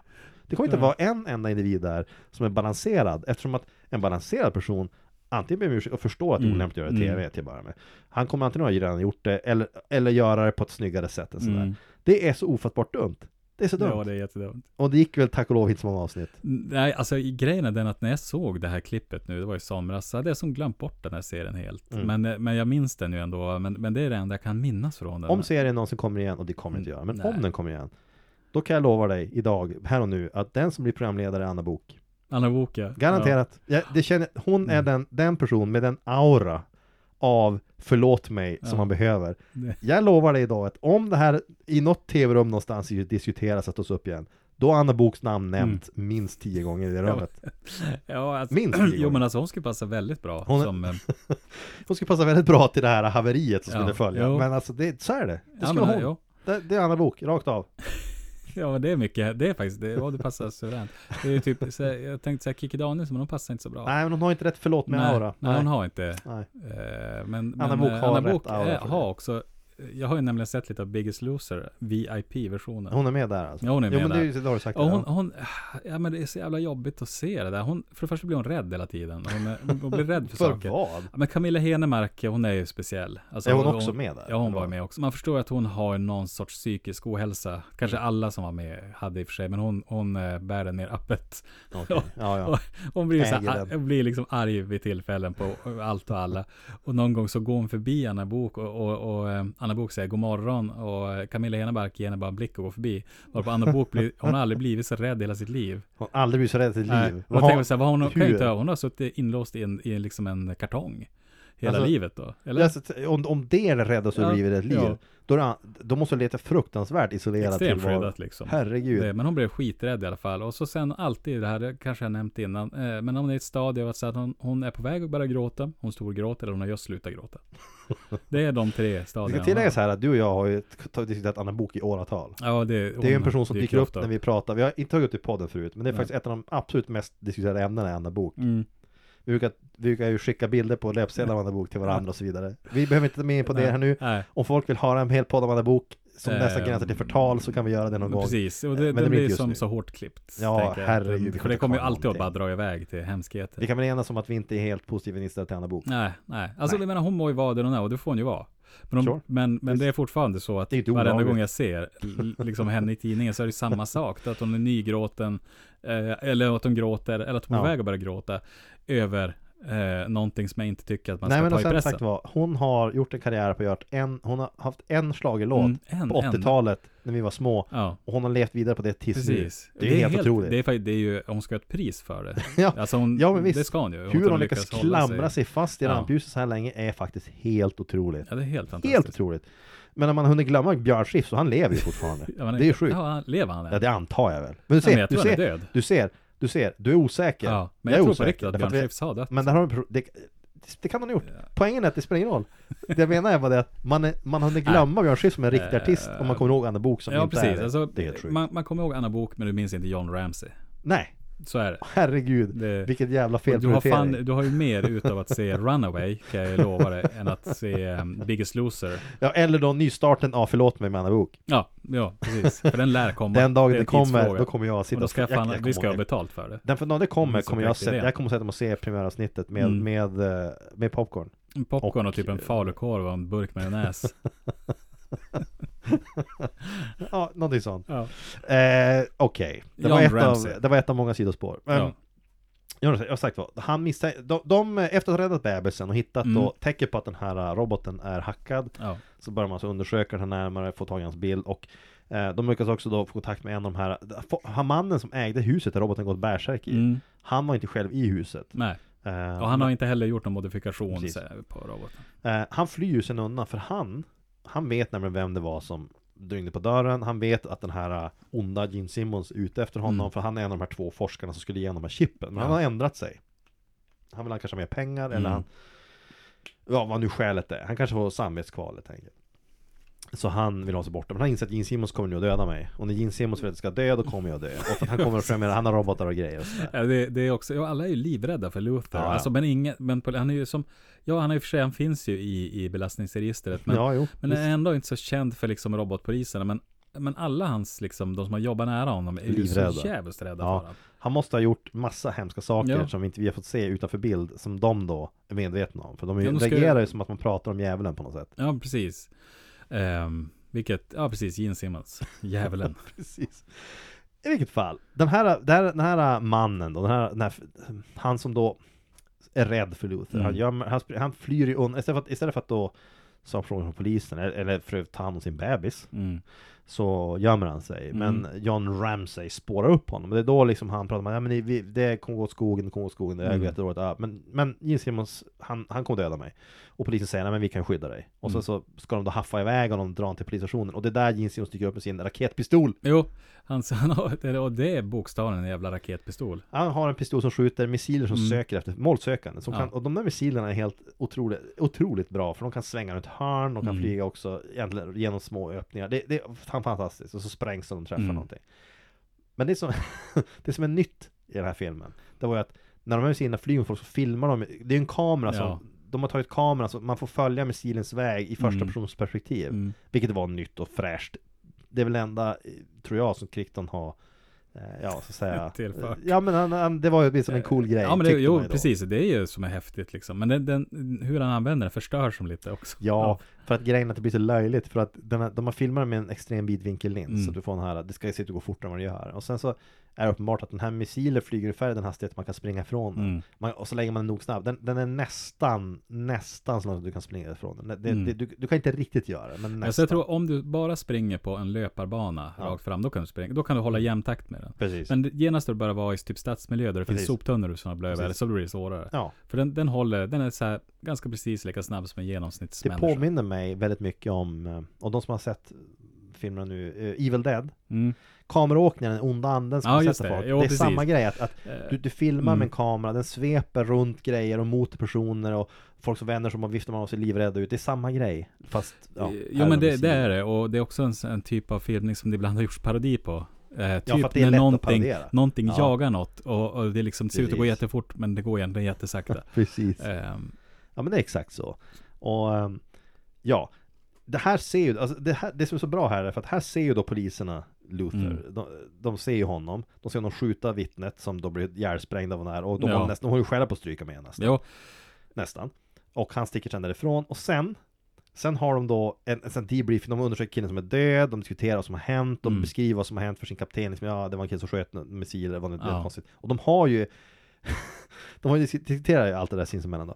Och sen så är det, står en, ki- en, en sketch artist där. mm, Hon har ju en, eh, en elektronisk sk- sketchtavla, ja, och när kvinnliga polisen beskriver då hur killen såg ut som då sköt mot dem. Och fram en exakt bild av Gene Simmons. ja, Men det här är grejen som stör mig med det, det är Ja. att de har redan sett Gene Simmons Mm. på det här övervakningsfotot. Varför tar de inte bara det och pekar på och Mm. säger att här, det är killen vi såg, vi såg ju honom på övervakningsbilderna från den dödade, från, Mm. den, från det huset med bebisen. ja, det tänkte jag faktiskt på, men det är helt... Är det är efterblivet. Varför? grej. Varför Men det kan ju vara, de har den här sketchartisten som är anställd liksom på timpenning och, och gör ingenting. Det är samma sketchartist som senare tar bort buggar från toalettrullar. Jaha, det är samma, ja, hon den, den intelligenta polisen. Den kläder precis. De har gjort en arketypisk, de har tagit en tjej då, en, eh, med, med stort burrigt lockigt 80-tals Mm. Och så för att markera att hon är smart har de gett henne ett par gigantiska glasögon. Jättestora. Alltså det är såna glasögon som, men glasögon funkar ju som så att du blir intelligentare ju större de är. Mhm. Tills de blir för stora, för då blir det bara en clown. Ja, när de, när de blir så stora att de skymmer hela ansiktet, då ser Ja. du istället dum ut. Alltså om de börjar gå Ja. utanför, alltså liksom ovanför, alltså Jag så tror att- De kan gå ganska, de kan gå ovanför ögonbrynet Ja. till och med, men de får får inte gå för långt ut ehm, sidorna, Nej, de får inte gå bli bredare än ditt huvud. Ja, precis, för då blir de plojbrillor. Då blir det plojbilder. Men fram till det, om du Mm. bara håller dig till den, då, då kommer det att bli, eh, din IQ ökar liksom. Ja, ehm, och hon har såna här stora ugglebriller på sig. Ja. Äh, riktigt fula som hon 80-tals... läser jättemycket tunga böcker. Sådana. Hon är sketchartisten som gör den här digitala bilden av Mm. Luther och sagt att det känns ju som att eh, den här polisen som beskriver, alltså de här, både Ramsey och hans kollega då som jag inte vad hon heter De båda två är ju idioter om de inte insett att det. Här är samma kille som såg på bandet Mm, nyss. mm. För han har väldigt speciellt utseende, Gene Ja. Simmons, han ser inte ut som vem som Eh, helst. Nej, och det är också, de skulle kunna, man har som så här onda stirrande ögon. Då, då skulle någon rita det, då direkt så har du ju Gene Simmons där. Precis. Eh, det är som definitionen. Jag tror att den här grejen med den här sketch artist-plattan förut Det är en av de här Mm. många sådana här äh, saker som han tar credit för Alltså jag ska bara läsa upp det här för jag tyckte det var roligt Jag har en Ja. grej här Eh, Det här är alltså någon som har skrivit någonting ganska, ska jag säga, positivt om filmen Och alltså Mm. försökt, eh, vad ska man säga, belysa dess Ja men meriter, kan vi säga kanske kort och gott Han har skrivit så här Att eh, filmen accurately predicts domestic robots, videomail, vilket man ju vet är jättestort idag Videomail Ja, ja. Social media, jag vet inte hur han har fått fram det Ehm, Nej, The internet, eh, det nej. förekommer heller inte i filmen Voice activate computers Ja. Okej, fine Biometric security, att man, man skannar Mm. ögat där, visst Ja, eh, Camera drones. Ja, men det, det var Ja. det är en grej jag tänkte på. Tablet PCs. Mm. Mm. Och det var den här sketch artist Ja. hon var ju en sån. Eh, wireless headset, det måste ha funnits även innan eller? På 80-talet Alltså fanns det wireless headset? ja, men det känns också, det känns inte heller som en grej som var så här, uh, i framtiden kommer vi ha trådlösa headsets. Nej, Känns det så väldigt, det är Nej. inte så avlägset. och sedan ändå. att polisen skulle behöva använda semi-automatic pistols istället för Ja. revolvrar. Det, det är väl det, det största då, av herregud. allt. Herregud. Det har ju funnits sådana sedan liksom eh, nitt, början av 1900-talet. Ja. Eh, Så, Men jag tror att det är det här som har hänt här, alltså att den här uh, Mike, Mike, Micke Kricke, ja. han ville ha in en scen med den där termen ska användas. Så han lägger in den där utan att tänka själv på att i mitt eget manus har de redan sett honom och behöver inte alls sketcha upp honom. Mm. Utan vi har här en anledning, en ursäkt för att få använda den här. Men eh, överhuvudtaget så, eh, han verkar ha, jo men jag, jag, jag tror att det kan vara så, för det finns ju, och det här hade jag inte vetat om om jag inte hade läst om honom. Det här att han, han var, han är ju, eh, Kricke var ju då en utbildad läkare. Ja, Han har skrivit eh, bland annat liksom medical thrillers. Medical, ja, Koma, Ja, det Filmen det Coma en, är ju, genre jag eh, inte kände till innan. en men, film som men, är eh, så. Ja, Mm. precis. Eh, och eh, jo, eh, man, alltså, han har liksom någon sorts vetenskaplig bakgrund, eh, förstår man. Han, eh, när man ser hans film så tänker man också att eh, han, han eh, jag får ju en känsla av att han en, var en ganska så här, tråkig person. Jag, Ja, alltså, jag vill inte, man vill, det är taskigt att säga.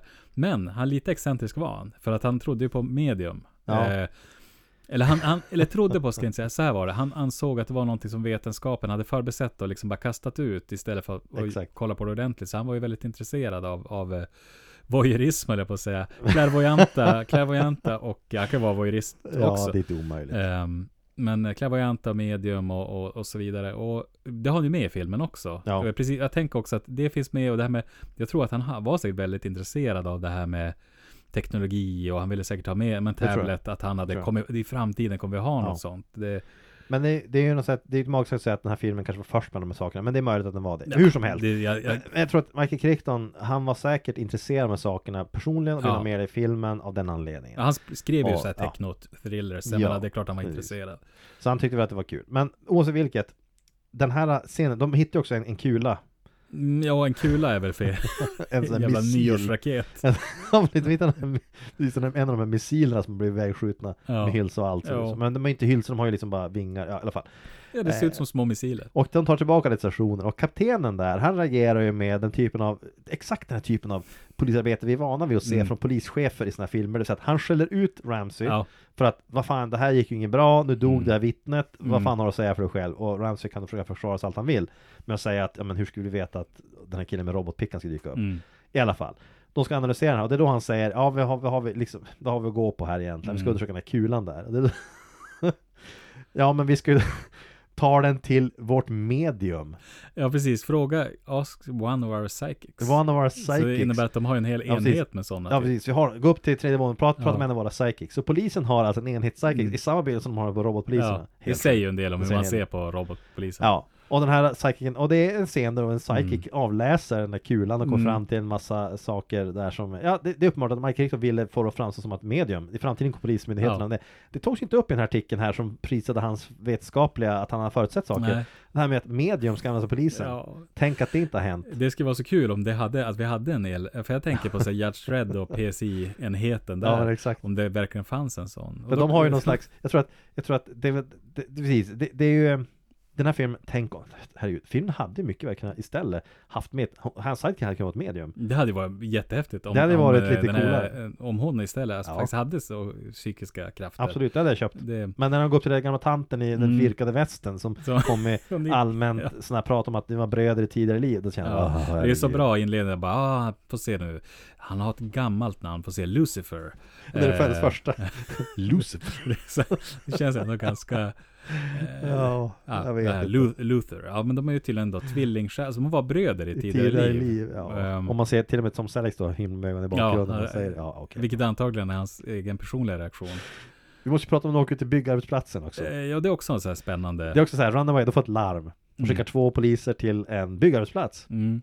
Och där finns det en stor skylt som varnar och säger att Varning! Robotar arbetar här och de har inte human sensors. Nej, Vilket innebär att de alltså inte kan se människor. Vilken jättekonstig sak att bygga in i en robot. Jättedåligt att ha på robotar som ska vara bland människor. Det innebär alltså att, men det är också en sak som, för de kan ju väja för saker, de kan ju Mm. väja för allting annat. Så här, allt från balkar Mm. till varandra. Eh, det innebär alltså att de har med flit lagt in en extra programmering som tar bort människor ur deras synfält. Mm.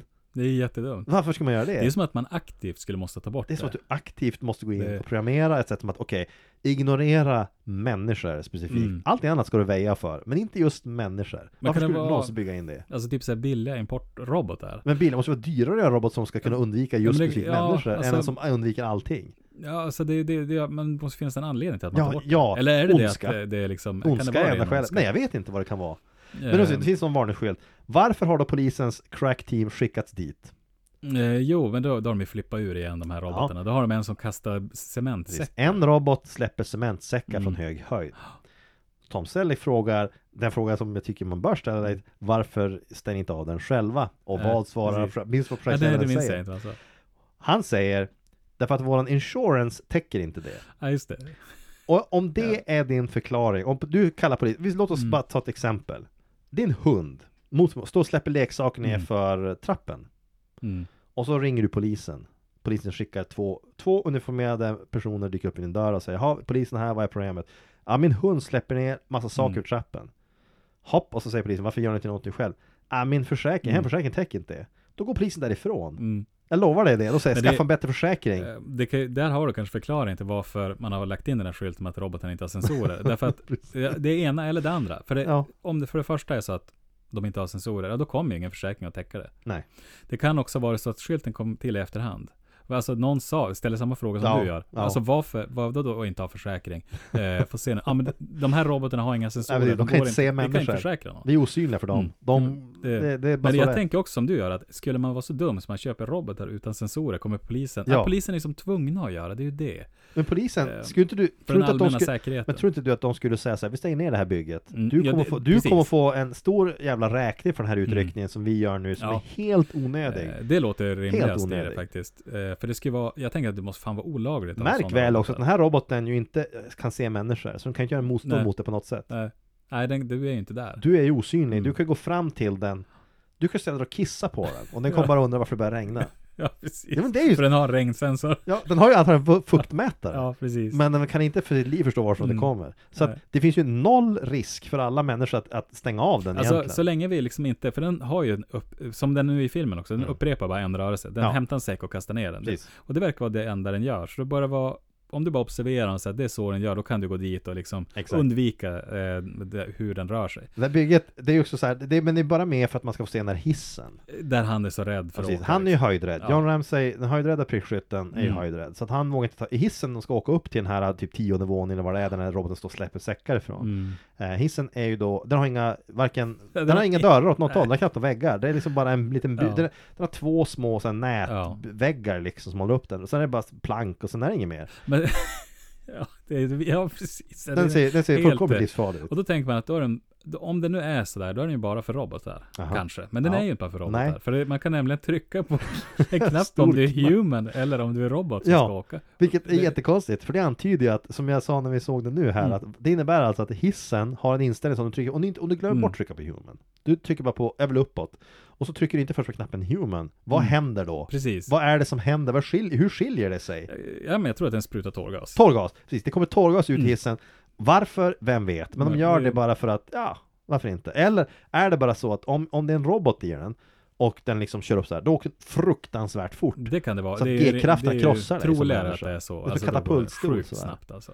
Man får inte för- förklaring på det riktigt, men det är en märklig detalj sådär. Men det, det är just sådana där detaljer som när jag ser det, då kan jag tänka lite grann att det är så här, ja men nu, han vill lägga in små markörer här som visar att Ja. det här är framtiden. Precis, här Till bli. exempel, ha hissen en knapp för human eller Ja. om du är robot. Det är så att man vill säga, det här är framtidshissen. Men det är så här, men vad fan, varför har den det? Du Alltså, påpekade det- att du misstänkte att hans, hans egen, som säga, personliga åsikt var på arbetarnas sida lite grann. Att, eh, Jag får ju för mig det att han vill varna för så här robotindustrialisering. precis, för att det här var ju under en era där industrialisering av industrin Mm. var stor. Alltså när robotar, bil, bilbyggande robotar i Ja. Japan och så vidare kom och blev konkurrenskraftigt och bra. Precis. Och det var mycket diskussioner tror jag bland fabriksarbetare hur man skulle kunna konkurrera med maskiner. Mm. Så som du säger så kan det vara för att det finns flera ställen i filmen Ja. där maskiner är problemet. Eh, där det egentligen är så att en, det blir bättre om en människa gör jobbet. Exakt. Ehm, och det är också så, jag när man minns tillbaka då från när man var en 9, 10, 11, 12 där kring. Mm. Så var det ju så också att det var ju ett hot på riktigt det här med att robotar skulle ta över Precis. Skulle, ingen skulle ha jobb längre. Ingen som jobb. Ehm, så att eh, det, jag, jag tror att det kan vara en liten inlaga i den debatten. Men oavsett vilket så, i den här filmen så, så tycker åtminstone jag att, de, att alla robotar man ser är så ineffektiva så jag har svårt att se att det skulle gå ut, jag är faktiskt ett hot. skulle fan aldrig ha en sån där hushållsrobot hemma. Aldrig i livet. opraktiskt. Ja men alltså tänk om du Helt skulle ha en, dåligt. en rumba som är, den är lika, men den är lika stor som en, en Hurts. Ja. Fast större, den, Den där är ju större till och med. Den är Två stor orter på som en, en stor stereo. Ja, stor som en människa, Ja, fast precis. fyrkantig. Som åker runt ner i liksom knähöjd så du går över den, trillar över den. Den är långsam och så går den och upprepar det du säger hela tiden. Så du, Ja. så vad, eh, vad blir det till middag idag? Äh, vad blir det till middag idag? Och förutom sin så här, kastreringsklo så har den ju inga andra vettiga Nej. appendixes. Ja, så den är den, så har ju, blinkande lampor. den kan ju inte göra någonting. Den kan svara, svara telefon. Det var ju Det- typ det den kunde göra. Det är väl det, det, är det de verkar göra, Ja. svara i telefon. Det är otroligt dyrbar Ehm, telefonsvarare. Det är som en, ja men alltså en rörlig telefonsvarare som är stor och klumpig så du kommer att snubbla över den och vara Ja. arg på den. Ja. Ehm, Men det var så vilket, alltså den här insatsen de gör det vid, eh, vid bygget, det är mest bara för att man ska, det, den är ju bara, scenen är bara till för att du ska som tittare få se bygget, se Ja. hur hög, hög hissen är, precis. få en förklaring till varför den inte har Mm. dörrar, det är att maskiner behöver inte dörrar, och det är väl kanske sant. Och sen så då hans partner går upp och stänger av Mm. roboten där uppe och sen är saken klar. Det är ännu en hård utryckning avklarad Precis. för det, den här robotskåden. Ja, ja Ännu ett hårt arbete. Uppe, liksom. Jag Eh, pratade tidigare om att det var ett stort steg upp att komma från traffic till det där, Ja. jag vet inte fan alltså. Nej, alltså jag ska hellre jobba på Traffic. Ja, det Ehm, tror jag, alltså. Jag tror att Seriöst. du, för, jag vet det, det, det verkar inte. Jag tänker att innan nu Gene Simmons dök upp så hade de inte så mycket eh, att göra. Nej. Det var mer de här rutinuppdragen. Du fick åka och ta hand om en skördetröska. Någon gång då och då så är det tydligen en robot som gör att du måste ta på dig den här scattersuiten Mm. och din susp. Ja, Det är ju uppmanat nog ofta att du har framtagit speciellt det. Men det är inte nog ofta för att det, ditt vardagliga arbete ska vara det är ju fullt av inte så sådana ofta så insatser. att han, han har den i bilen verkar nu. Han Nej, verkar inte nej, sätta nej. på den. Han har den en, i en scen. Han har den i en enda scen. Eh. Så att jag, jag tror att den där är sån här, han glömmer den ofta hemma för att den används så sällan. Där så blir det rostig. Ja, precis. Ja, men det är, det är lite det. så att, bara skit, jag har inte suspen med mig. Så det är, ja, ja, jag får göra det utan idag igen.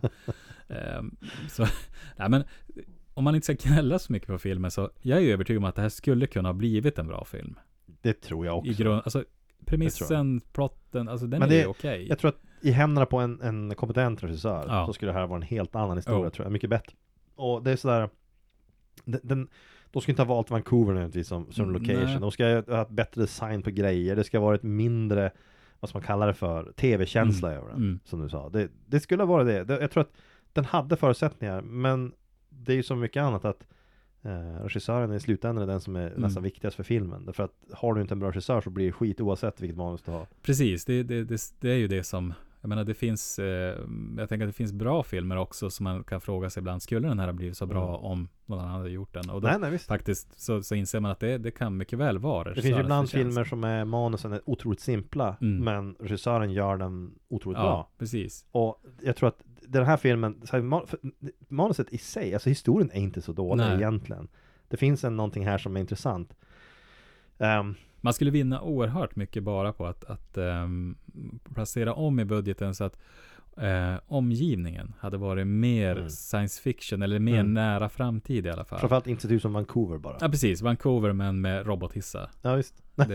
är Ja, ungefär det som Nej men sen den här, de träffar ju Nästa stor utryckning, de ska undersöka de här, de undersöker de här modifierade chippen och grejer Mm. och det leder dem då till Kirstie Alley Ja precis. Eh, Kirstie Alley var en skådespelare som man inte minns om man inte växte upp på 80-talet tror jag Men nej, alltså hon, mindre, var alltså. med, hon var med i, hon blev mest som mest känd i Skål tänker jag. Och så var hon Mm. känd för att hon var som snygg. Alltså, Hon- ja. alltså, Jag gillar din, din beskrivning som snygg Ja, Ja. men visst, men att hon är, så, ja, hon är som, som snygg ja, det var, jag vet inte Alltså- om hon har någon sån här modellbakgrund eller för hon, det var ser, mycket, hon ser bra ut på det konstiga sättet eh, Hon har ju ett lite eget Det är något utseende. så här- Det är väl sant att hon Jag vet inte vad jag ska säga, det är någonting, i den här filmen tänkte jag på det att Det är ju någonting som gör att hon ser bra ut Men samtidigt så är det någonting som inte är arketypiskt snyggt med Ja, henne. precis. Jag vet inte vad det är Men om man ser till henne som skådespelerska så är det det att hon, hon är väl ing, alltså jag skulle inte säga att hon är en dålig skådespelerska. Jag har sett henne så lite Ja. egentligen.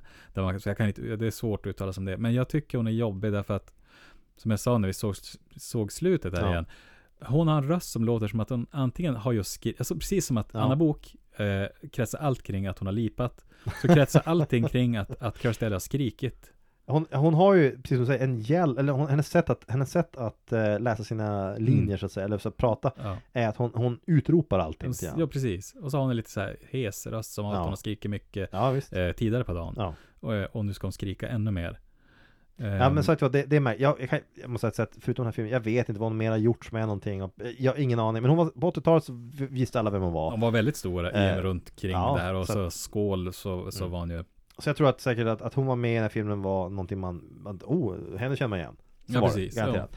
Men hon spelade då Luthers flickvän, Ja. en assistent alltså att säga. Och eh, Tom Selleck, de greppar ju henne där och börjar Mm. förhöra henne. Hon förråder ju Luther då för att hon är som en opportunist. mm. Eh, det finns en scen där hon har massa buggar överallt hon ska ta bort. Och det, ja, det, Det är också det sån här, är, det är, också, det är en, en tafflig scen liksom där man ska få henne att klä av sig. Ja. Det, är lite, det känns Ja, som att det, det är det den bygger på. Och det, Ja. är- när hon introduceras är det också det att då kommer de in i den lokalen då, en kontorsbyggnad. Ja. Hon är inlåst på ett kontor med en robot som har Blivit typ galen. runaway, den har blivit tokig som alla andra och den åker runt och zappar henne. Den har alltså som Eh. skriver en slags alltså elpistol. Precis, och jag vet inte vad den där har för funktion i övrigt roboten. de säger att det är en sentry. Ja, det är ju en vakt av något slag Ja. som ska Som åker runt inne på kontorslandskapet och blixtar folk som Ja. beter sig illa. Den är helt tydligen. ofarlig säger de, för att den, den här blixten kan bara, den är bara irriterande. Du frågar vad det spelar för roll för en inbrottstjuv om någon kommer och, och bara stöter dig lite grann. Ja, men, Då, det måste, de säger, de säger att det här, ja, kan det skada mig? Nej, nej, nej, absolut Mm. inte. Det gör ont, men det är allt. ja. Okej, så den där den blixtrar på folk. Så att det innebär Ja. att den egentligen inte kan göra någonting. Ja, kan, nej precis, den kan ju inte, den åker runt och, och blixtrar. Och, sen så ehm, då, Tom, Sel- vad var det så? Tom Selleck, när han ser henne. Ja, då stannar, först stannar jag upp och så här, ser Ja. henne i en monitor. Ja. För hon är ju inne in, Och då ser man på hans, på liksom hans hållning och hans eh, reaktion att oj, det var en snygg tjej där inne. Ja, Och så stannar han upp igen och så här, hon är attraktiv. ja han så här, säger det Det är också bara som en... Lite märkligt att säga, alltså, när en polis kommer till plats, han kollar inte, alltså, och det första han då vänder sig till den person som har larmat honom och säger Mm. att hon såg jävligt bra ut. Ja. Det säger man väl inte? Nej, det är inte professionellt. Det, Nej, så men gör byt man ut inte? den här roboten mot en så här milt psykotisk man. som går runt där inne med, Med kniv och viftar i ja, luften med. Alltså, Ja. Är han farlig? Nej, alltså han kommer aldrig kunna döda dig med kniven, men Nej. det kommer göra ont. Det Alltså, kommer det är allt. Och så sen kommer han in där och den här mannen han vaggar runt henne och sticker henne ibland och så här då, eh, Och så, säger- så hans reaktion är, var attraktiv. Ja, precis. Det, det är så jävla oprofessionellt Ja, är att det. säga det. Det känns så jävla timelskt. Precis, ja, det, det, en- det, hela scenen har en timellsk stämning Ja. över sig. Men för han blir då, det ska föreställa då att han blir intresserad av henne på nivå som är, o- han kan inte tygla sig tydligen Nej. då. Och då, då hans kvinnliga partner reagerar med Hon blir svartsjuk. Eh, hon, och precis, hon och, eh, uttrycker också med blicken att så här, det var inget, inget bra. Det blir genast en, ett eh, triangeldrama. Ja. Eh, Och sen så när han besegrar han går in för att befria henne från det där. Så han går Ja. in där, han hoppar runt, han blir zappad, det gör ont mycket Mm. Han slänger jackan och så tar han en stol och bara smashar den i ja, bitar. han flipper bara ur helt. Alltså, så vilket, och han, han går in i ett slags grottmannastadion där. När jag såg det tänkte jag också det är fan ett bättre sätt att hantera de här robotarna. Ge henne en slägga bara och så fan slå sönder dem. Exakt, exakt. Istället för att bry sig om. Mm. Att hålla på och bara, jag ska stänga av den. Nej, nej, nej, nej. Ta bara, ge henne en slägga sig, gå in och slå sönder Ja. den. Det- Och säger han, ja okej, och så gör han det. För det är så han gör, han, han Mm. en jacka över så han inte kan se Men någonting. den här säkerhetsvakten blir ju som sur. Han är. Man kan ju också tycka att han, han borde bli glad för att den där har tagit hans jobb.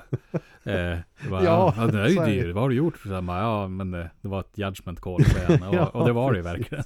Ja men någonstans måste ju, polisen måste ju ändå, de har ju den klassiska att de ska använda våld som de anser vara nödvändigt. Mm. Ja. Och ibland så kommer det innebära att de måste slå sönder den här maskinen. Ja, den, den här rullande kopiatorn med taser inbyggd. Den höll ju på att sappa han hela, den hade också Ja. mycket kraftigare sappning än Ja, vad de flög sa. ju över, ett, över ett, Ja. ett skrivbord när de träffades. Det jag förstår att han liksom hamnade i affekt och slog sönder ja men det, sen just när han slår sönder det ser så jävla roligt ut. För han går in i en slags, det är så bär, grottmannaraseri. Jo, han, alltså han, för han har varit som så lugn och metodisk i filmen. Alltså där flippar han vill bara. visa styva Ja, linan väl precis, det. Inför den tjejen. Inför, ja, men det, jo, det, det skulle inte förvåna mig om det är lite Det det. så här att, att visa Kricke har lagt in där att ja, nu, nu ska han vara, visa att han är macho och, Ja, och, stackars. rädda henne då. Så att, eh, Och då har Tom Selleck fått den instruktionen och han är ju en bra skådespelare och säger att ja men visst, jag gör väl Mm. det här då. jag gör som, slår sönder med Du är regissör, du vet, du gjorde boss. Precis. Du är läkare och regissör och manusförfattare. Så att, eh, Ehm, men hon, resten av filmen, om vi, jag ska säga, vi behöver inte belysa varenda moment jag inte. nej, nej. Men jag tycker vi bör belysa när hon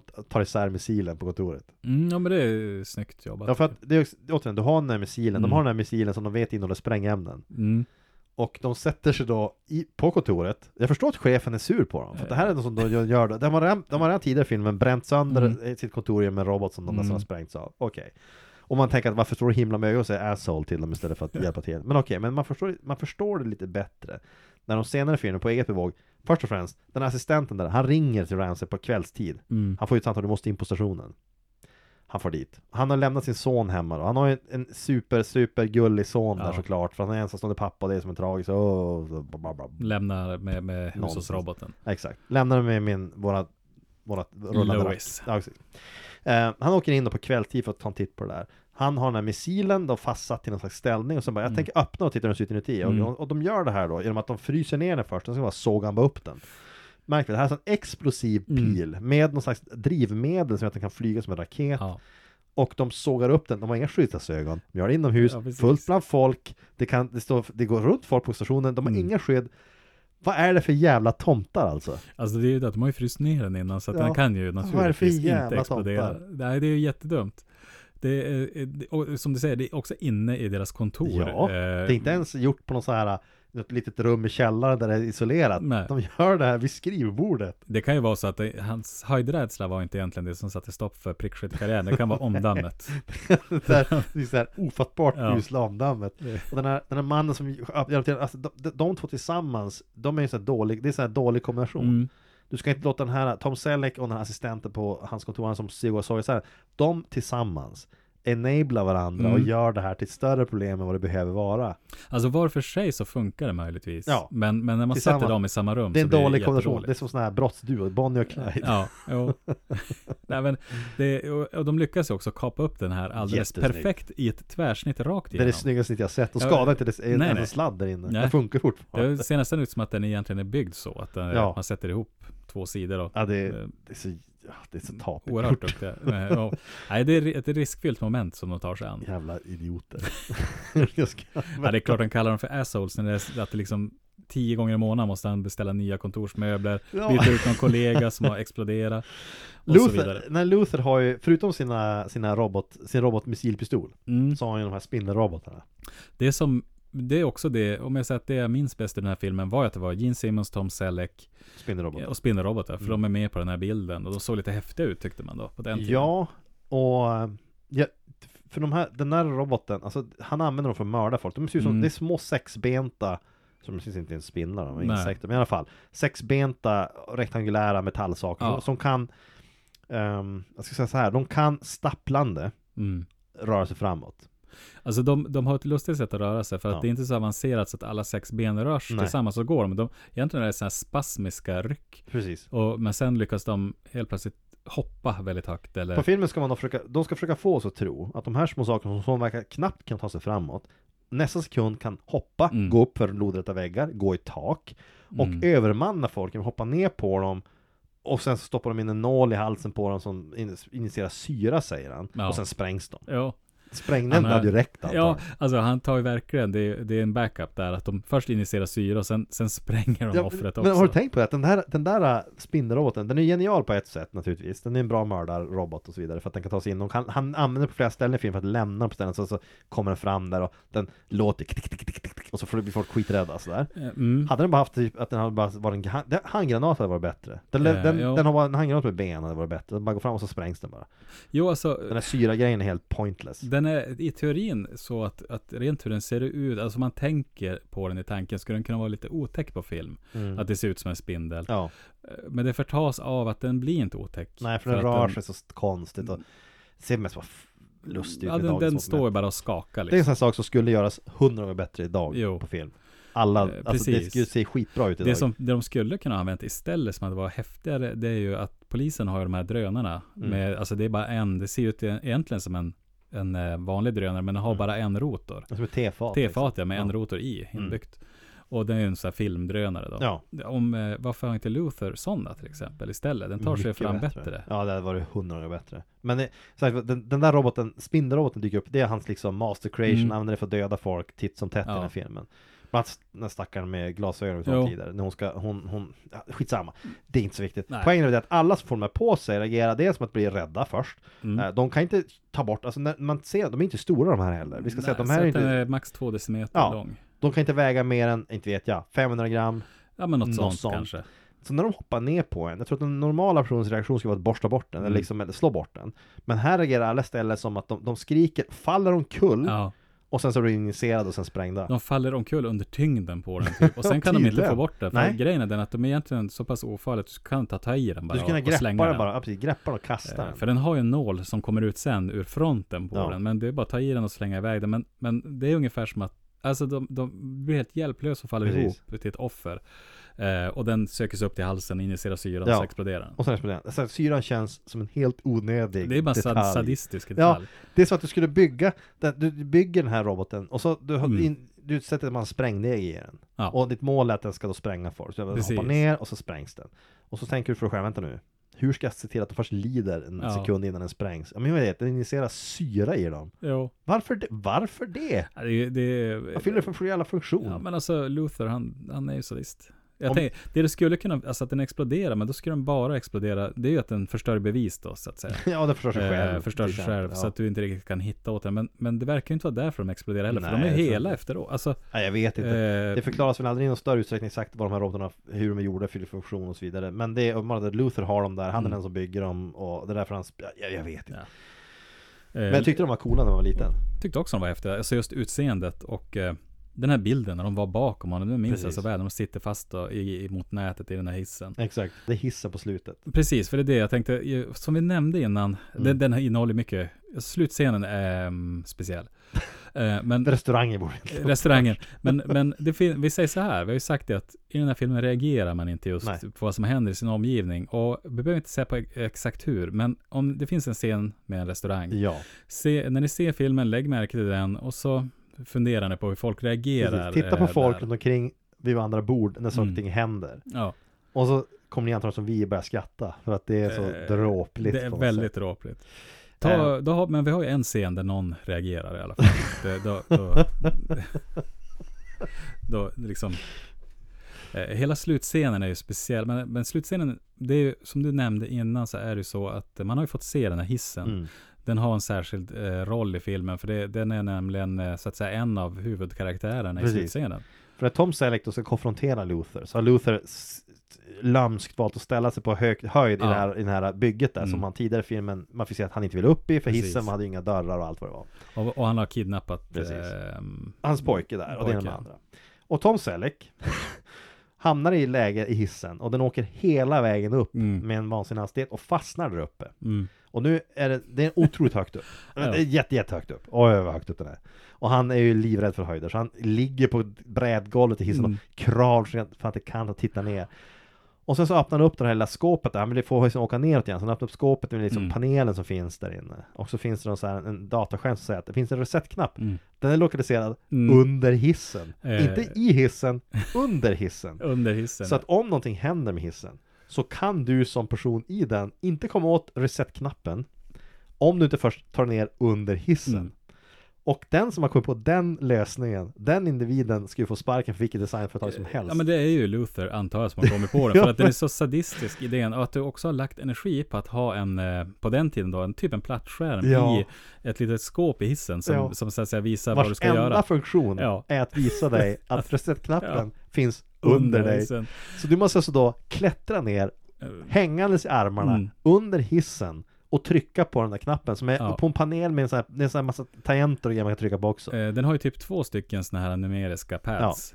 så att det och kan vara ganska den har, komplext. den har en liten lucka som man kan Mm. välja ta sig ner genom. Problemet är att det är fortfarande så att om du ska upp, komma åt den här panelen, när du, att du skulle, du skulle kunna hänga med överkroppen Mm. rakt ner genom luckan Ja. och sen böja dig nästan 90 grader för att komma åt den här panelen med knapparna och ska du sen då upp och ner trycka på det där. Precis. Vad är det för jävla bubb ja, som det- det, det- går på den där designen? Det är ju en designflaw. Kan man lugnt det, det är säga. inte ens bra om den, om, om den fastnar längst ner Ja, då kommer du inte åt den Då kommer du inte åt den alls, Det- så sitter den fast mot backen Ja, Du måste då ta isär hela hissen för att komma åt den Ehm, ja, men det, det, det blir ju liksom, det gör att det blir en huvudkaraktär. Den utmanar Selleck i hans röjdrädsla. Höjdrädsla. Herregud Det är allt jag säger Och om man liksom, alltså slutscenen, det blir, alltså just det här med hissen är ju så jävla dumt. De Alltså, är också polisbilar som kör runt självmant Det är en sak Alltså självkörande bilar Vilket är något sätt de inte tog upp som en grej som man också förut säger Självkörande bilar har de här Mm. uppenbarligen för att poliserna har sådana. Ja. Och eh, jag vet inte om andra nationer har det också, men de har det i alla fall. Mm. Och de här poli- självkörande polisbilarna som då vid ett tillfälle så åker de runt i De har valt då att låta bilen köra själv Men de har också satt en, en typ Ja. provdocka ser det ut som Ja. I förarsätet Ja. Med en polismössa ja, på precis. Det är som ett skämt ungefär. Ja, frågan är, är, är det där ett sätt, är varför sätter Eh. du en så, varför, om bilen kan köra själv behöver du ingen, Nej, ingen docka som sitter där då kan du sätta det där. Ja, precis, åka då- med bara. Ja precis, eller, eller om du måste själv ta över ratten Mm.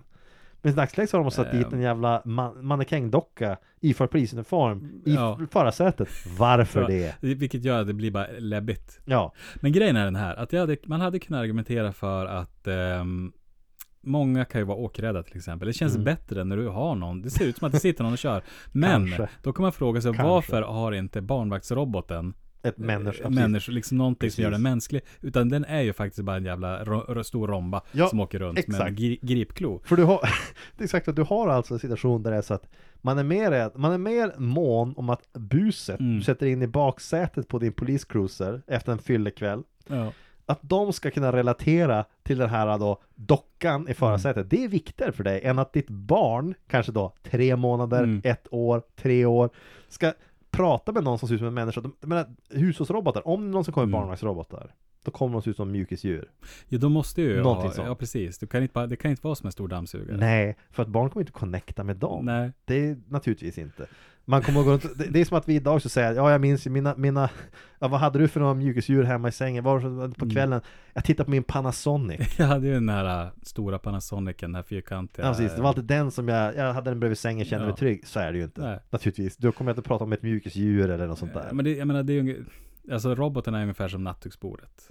Ungefär lika Ja, anonymt typ. alltså. Det är nattduksbord Typ med dioder och så kan det åka. Och så en klo som de kan bli kastrerad med. Eh, livsfarligt. Dessutom då tydligen. Så att, eh, men, men det är tydligen väldigt viktigt att du har en, en, så att säga, en förare som ser någorlunda mänsklig ut. Ja men det är jättekonstigt. förutom att den blir, får motsatt effekt om du ser Men- den rakt på. För det här, är inte enda, bara- det här är inte enda film som gör det här dock. Tänk du på Total Recall har robotchaufförer också. I Jo, taxibilarna. det har de ja. Mm. Jo. Och det där är något som jag tror att när folk på 90-80-talet framförallt gjorde filmer där det skulle vara självkörande bilar så Mm. kunde de kanske inte, in, de kunde kanske inte tänka sig Att, eh, att bilen kan köra själv mm. utan de trodde kanske alltid att det, var, att det var tvunget att sitta någon och liksom ändå köra, typ att det skulle vara en robot som kör den då eller någonting. ja, Det, kan, det kan vara så alltså enkelt. jo precis. Eh, En bristfällig Ja. eh, insikt i hur saker ska Nej, utvecklas. för jag tänker att den här filmen hade blivit bättre. Till exempel, jag skulle, om jag skulle göra den, skulle jag byta ut Gene Simmons mot typ artificiell intelligens. Det hade varit coolare. Sen kunde han ju haft någon sån här mänsklig avatar som, alltså någon som jobbade åt honom. Absolut. Eh, och sen så, så hade, på många ställen hade man ju inte använt sig av robotar, utan mer att du har förstått att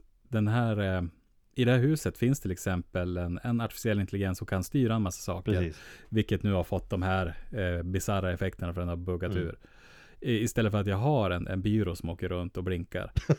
Precis. Eh, alltså sådana lösningar. Och, och artificiell intelligens fanns ju som redan då i en eh, Koncept. konceptet. Ja ja. visst, det är ju gammal idé. sådär. Men eh, det kan ju vara det att man tänker sig att det är svårt att, ja, mm, då föreställa sig det på film liksom om Ja, vi inte också har det. 80-talet, man ska komma ihåg att datorer var fortfarande så pass nytt att man har just lämnat hålkorten. praktiskt Jo, ja, Alltså, men det, precis. det är ju så pass, det, diskettstationer var någonting supermodernt. Mm. Man kunde inte föreställa sig utvecklingen naturligtvis. Så att, Nej. eh, likadant, tv-apparaten, hans unge ligger och tittar på tv i sängen. Och det är, så- det är som en stor bulkig jävla box. Ja. För att han hade inte, för Michael Crichton lyckas i samma film, alltså, in, han, han lyckas eh, vad ska man säga, ha visionen av handhållna datapads Ja. som man kan rita upp bilder av Gene Simmons på. Men han kan inte ta steget ett steg längre och inse att tv-apparater kan också vara sådär platta. Men där har du också där, det där det faller på något vis. Att det han, hans vision är att du har en särskild pad. Det är en Precis. dator. Är Eh, men en TV är en TV. Exakt. Eh, TV, vadå? Exakt. TV är ju TV-kanaler. Ja. Alltså vadå, hur kommer de in i den då? Man kan inte heller låta bli att tänka att det som gör att filmen känns eh, liksom jag tror att den är väldigt så här tråkig att titta på är ju visuellt att ingenting ser coolt ut. Nej, det är väldigt lite Ingenting som... ser häftigt ut. Allting ser, men Robocop, det finns mycket som ser häftigt ut. Ja, alltså Terminator, det precis. finns mycket som ser häftigt ut. Många actionscener är väldigt bra gjorda. Terminator speciellt Mm. är ju en jätte, jätte, jätte bra Ja. film naturligtvis. Men, men den här filmen saknar allt sånt. Det du tittar på är Ja. tråkiga lådor. Det är Mm. tråkiga miljöer från Vancouver som inte är världens mest färggranna stad trots allt. Eh, Det är, det är inget speciellt med den. Och när de då skriver att de valde Vancouver för att den ser futuristisk ut, vilket det står, Då blir man ju nästan, Mm. skra- man nästan skratta. Men det, det stämmer säkert att den ser futuristisk ut. Problemet är att du får inte se något. Nej, du får det är se en liksom- restaurang som också serverar sushi. Eh, från en eh, automat. Ja, en robot-sushi. Ja, det är väl det man får se. Nej, du får, mm. nej, jag håller med. Du får inte se så mycket. Du får se dåligt upplysta vägar på kvällen. Du får se enstaka gränder. Mm. Men gränd... Ja, ser inte- restaurangen, när du säger det så det är väl det närmaste du kommer. För Ja. du har ett vattenfall där till exempel. Som jag gissat då var ganska nytt. Att en utomhusrestaurang med ett vattenfall var eh, ja, med sån här liksom- ja, Trappstegsfontän. Precis, jätte, den är Mm. som läcker. Det kanske är en av de grejerna de menar var futuristiska eller ny, nya då liksom. Kan vara. För i övrigt känns det som att, ja fan det är ju som ett avsnitt av Spanarna på Hill Street. Men så skulle man ju heller inte ha valt kanske heller Gene Simmons som skådespelare för att spela nej. artificiella intelligensens liksom ha- Nej, handgångne man. det hade man ju inte. Då hade Man man skulle valt välja någon mer anonym fast som hade passat bra som skurk. Ja, Ehm, det finns många varianter på det här, men du ska ja, valt någon annan. precis. Men oavsett vilket så, filmen faller på många punkter. Mm. Eh, vi kommer nu till den här delen där vi brukar säga så varför ska man se den? Eh, Men jag tycker att man bör se den därför att det är som konceptmässigt en bra. Precis. något som kan, skulle kunna bli bra. Och jag tycker att det är så, de få moment som är, vad ska jag säga, intressanta i den, Mm. om man ser den sådär, titta på filmen så stort. De få scener som är, man sitter och känner såhär, fan det här var ju coolt. Det är inte många, men Nej. däremot så finns det ganska mycket man tänker att det här skulle nästan funka. Mm. Det här skulle nästan kunna funka, sitter man och tänker ganska många gånger i filmen. Ja, men Jag tycker att man ska se, det man ska se flera gånger. Eh, utan att avslöja hur den går till. Det är ju Gene Simmons Ja. dödsscen. Den bör man spola, spola tillbaka säga som om man hade en VHS-spelare. Ja, men hoppa man- tillbaka Man se ska gå tillbaka och man ska, man ska se hela sekvensen Mm. från det, alltså egentligen hela showdown mot Gene Ja. Simmons i den här skyskrapan utan hiss, eller utan dörrar, Mm. eh, är värd att se. Den är Just- lätt värd att Den är se. värd att se. Det, Och sen så tycker jag, ja men bitvis, alltså, jag sitter, man sitter ju inte och har jättetråkigt hela tiden. nej. Det är inte så. Det är mer det att filmen hade absolut inte åldrats så bra som jag hade hoppats. Eh, Nej, alltså jag kan säga att jag, jag som, som du nämnde inledningsvis så eh, jag hade ju inte heller ett tydligt minne av den här, men däremot Nej. var jag väldigt peppad för att se den. Ja, För jag minns den som något häftigt. Jag inser nu att jag kanske också eh, då tyckte att när jag såg reklam för den tyckte jag den såg jättehäftig ut. ja. Sen var den inte lika häftig, men det är inget jag minns att jag tänkte. Nej, men det finns ju eh, skäl till att man inte sett om den. Precis, den, alltså tyvärr blev det en besvikelse eh, på Man ska minnas. Men, att på den här tiden, 80-talet när Mm. video och VHS liksom slog igenom och sådär, då hyrde man ju om filmer massa Precis. gånger som man gillade. Man, hade sett, man såg ju igenom om och om igen vissa filmer. med Terminator, hur många gånger har man sett hur den? mycket Liksom? som helst är- innan man var, ens lämnade högstadiet. Ja. Men, men det är just det som är grejen med den här, att, att eftersom man inte hyrde om den, mm. så är det tecken på att man inte heller då tyckte den var jättebra. För då hade man hyrt den flera gånger den också. Ja, men visst. Men en sak som stör, ska jag berätta vad som stör mig mest, mest av allt? ja, då. Okej, omslaget på filmen. Ja. Så är det då Tom Selleck Ja. står rygg mot rygg med Mm. den här kvinnan. Han har Mm. på sig sin haj, haj eh, Mm. susp och alltihopa. Och han håller i den här coola pistolen som Gene Simmons har. Ja. Men i filmen använder han Precis. den aldrig själv. Nej, det är inte hans. Nej. Så de har falskt invaggat mig i förhoppningen att han ska använda en cool pistol. Jag tror du skulle säga att han har en bebis i famnen också, för det har han ju. Det har han också. Och då blir det så här, ungen är också bara så några sekunder av... eh, Det är inte viktigt i alla nej, fall. nej, det är inte viktigt. det För det inte blir viktigt. nästan när man ser det på omslaget, så då centralt så blir det, det pistolen dels, att han ska ha en, en, en, en sci-fi picka. Och sen att han går runt med, eh, liksom att bebisen har en större roll. Det, grejen är, den här filmen, jag undrar det här är en film som känns som att den hade kunnat bli stor i Japan. Mm, ja, Så jag, vet, jag vet inte varför jag får för mig att det är Det är så, så- men jag känner att det skulle men det kunna kunde vara få så. en så här, liksom en så här kult Kult following, following i Japan. Ja, att, jag skulle inte bli förvånad om det var så. Det kanske har det. Det kan vara, jag kan ju snubbla in det här någonting som är faktiskt, det kan ju vara, Japan kan vara som en sån cult following. Ja. Man, om man imorgon bitti läser Expressen att så här, åh den överraskande, den överraskande Ja. nyheten att den här filmen har en gigantisk Ja. cult following i Japan, skulle jag inte bli jätteförvånad. De klär så här cosplay-party med bara runway.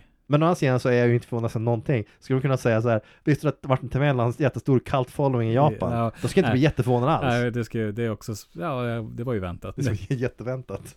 Det- När du tänker på det så är det nästan ofrånkomligt. Ja. Ja, Jag skulle inte alltså det, det känns som en sån här kultur där Det är allting så här, jag kan menar, bli. det är också, ja precis, om du säger så här, men visste du att den här har stor gruppen, following. ja exakt, visste du att eh, den här gruppen var jättestor i Japan? Så bara, nej men alltså, Det känns rimligt. det, det, jag blir inte säger det så. Nej, men jag- det är så, så är det ju. Mm. Anna Bok har varit stor i Ja. Japan ända sedan hon slog igenom. Ja men precis. Det kan Det- vara, det, det skulle inte förvåna mig jättemycket, jag skulle bli Det deprimerad. finns ju liksom klipp med japaner som sjunger. ABC på, på så här bristfällig Men visst var det så svenska. den hette? A, B, C? Ja, ja precis. Mitt hjärta det är bank, Ja. och sånt där är det. C, Jag vet, Någonting, jag, jag vet inte vad resten är. Eh, Det finns i mina tankar kanske? Nej, Jo, något- jo, något sånt det var, där, ja va? precis. Ja. Eh, Alltså, hur långt upp går den? Eh, går den hela alfabetet? Jag tror att de går, det vet jag inte. De borde Grej- ta hela, annars blir det Om- så Men opedagogiskt. är det hela alfabetet så är det ju bara ett inte det. rent under. Vi ska tacka vår lyckliga stjärna och kanske regeringen för att det inte blev en sång som sjöngs i skolorna med små, Ja. under, för att lära sig Ja. läsa alfabetet. Det hade Ja, kunnat bli precis. Sen har det slutat med att man, man, liksom, man kör internationalsången på skolavslutningen, man kör det. ABC. ABC. Herregud. Det, Då hade Anna Bok varit hur stor som helst. ja. Eller ja, kanske inte hon. Den som skrev låten hade varit Mm. mil- multimiljonär. Och, eh, jag höll på att säga, det är Bert Karlsson, men han har inte skrivit jag tror det är någon Lasse. Holm va? Tror, ja, det är det säkert, för Bert Karlsson ägde ju bara en massa grejer. Herregud. Anna Bok var 15 och slog igenom förut. Ja. Slog igenom, Hon var ju med Herregud. i Solstolarna. Ja just det. Hon blev eh, antastad det. eller på att säga. Hon utnytt, ja. Hon var med där i alla Ja, men fall. faktum är, alltså 15 år, ni- ni- slog igenom, hon var ju ett kort ögonblick stor ändå. Jo, alltså det var hon ju. Och, det, och med en enda låts förtjänst. Och Ja, eh, att hon, hon eh, jag antar att det är samma år som var hon i Solstolarna. jag tror det. Eh, Ja, där det hon liksom exploaterades av, Ja. av eh, gubbar. Ja, Eh, men faktum är att sen så vart det inget mer. nej. För att hon hade väl inte liksom det, vad det nu är för någonting. Liksom. Men så är det ju. nej ja. Det, det, så här, det, det finns få personer man ser i media så ofta som Anna Bok trots att hon inte gjort ett skit. Men det, är ändå, det visar att så här, ihärdigt arbete kan, kan så att säga eh, det, vad, hon får det lyckas. vad tjänar hon pengar på? Men de tjänar pengar på att vara i tidningen då och då, antar jag. jag Betalar de henne Jag för att vet gråta ut om saker? Ja men det måste ju vara så. För det känns som att titt som tätt så är det något Ja. att Anna Bok berättar Så här alltså- gick det med mitt hus, den här bilen körde Ja. jag på, den här personen Mm. har lämnat mig, min farmor är död, whatever Men alltså nu tror jag hon tjänar pengar på typ så sociala medier. Hon Men- har ju sådana här livesändningar på Instagram. Jag kan tänka mig att hon har jättemånga. Ja men du kan ha sådana här. Ja, jag förstår Och det, det, det, jag såg en liten bit av det, jag höll på att dö. För jag var tvungen att, liksom, jag kunde inte se för att det var så pinsamt så att jag Ja. ville, ja men alltså det var Sen, Det gör mig lite deprimerad att det här finns på riktigt Ja men det är ju, det är, ju- det är jättehemskt. det, ja. Och jag väntar bara att det kommer en dag när hon har sagt något väldigt olämpligt där. ja men då kan hon först vara med som programledare och deltagare, förlåt Ja. mig Sen kan hon ju, ja precis, ja. ja. Perfekt Hon, eh, hon är både Perfekt. deltagare i första avsnittet så är det hon som, som ber svenska folket om ursäkt eller liksom. Ja men det kan börja med, efter hon på livesändning, jag kan rubriken, Anna Mm. Bok Det jag sa om Hitler var inte rätt, kommer hon säga Och då har hon sagt det på livesändningen om att ja men Hitler var väl ändå en snäll kille eller något sånt där Ja. kommer hon säga Och så kommer Hitler bli var väl ändå kompetent? Ja precis, han gjorde ju han, han var inte, han, folk påstod att han är inkompetent, Mm. det var inte alls sant Nej. Jag hörde på en podcast att han var inkompetent Jag vill påstå att Hitler var Han kompetent. var kompetent då, då kommer de få se med ursäkt, Ja. kommer vi ju stå där som hjältar istället Ja, ja exakt. Så vi... vi har ju varken påstått att Hitler var bra eller kompetent. Nej, vi säger att han var inkompetent och Mm. dålig Ja, precis. Och vi är glada att det inte kom en kompetent Hitler, Mm. var det vi sa sist Så att faktum är, Anna Bok, ah fy fan Det är allt jag säger Jag Alltså jag kunna väljer hålla ju Kikki Danielsson före Anna Bok. Om Ja, jag var tvungen att väl- välja. Om du var tvungen att välja vem du jag skulle jag inte- umgås med Nej, alltså, ja precis. Lyssna på eller umgås med. Så väljer jag Kikki Danielsson före. Om vi säger så här, om du, du, du vinner jorden runt resa, du Mm. blir så här jätteglad tillbaka, du vet så här, det är en kryssning för två Ja, Men du får inte välja vem du ska ha med dig, och så visar det sig att ja, du får välja mellan att åka kryssning med två Mm. med Anna Bok eller Kikki Danielsson Du måste umgås varje dag ja då tar jag Kikki. Danielsson. Då tar du Kikki Danielsson Ja, lätt. Det gör nog jag också Jag tror hon gör kan vara också. ganska så här lustig. Jobbig kanske, men lustig ändå. Hon, hon, Kanske, eh, båda hon väl känns nykter som i och för sig då, Ja, men, vad vet jag, kanske inte på den där kryssningen så länge, vem Nej. vet Eh, men jag tror ändå att hon är lättare att umgås med. Ja, alltså, jag vet inte, jag har Jag ska också välja Kikki Ja, vad men- fan, man kan ju ändå hänga vid buffén mest och äta mat. Jo, men ja, jag, jag, fattar sant och sen, nej jag vet inte, Kik, äh, Anna, Anna Bok, Ja. jag vet inte, eller det är nästan samma, just det här, tänk du ska bila med någon, det är Ja. här, nytt program med det, du ska bila med någon genom Europa, Mm. och det är du och Anna Bok, herregud, Eh, vad då jag ska jag, skulle- bara, kan, kan jag välja Kikki Danielsson istället?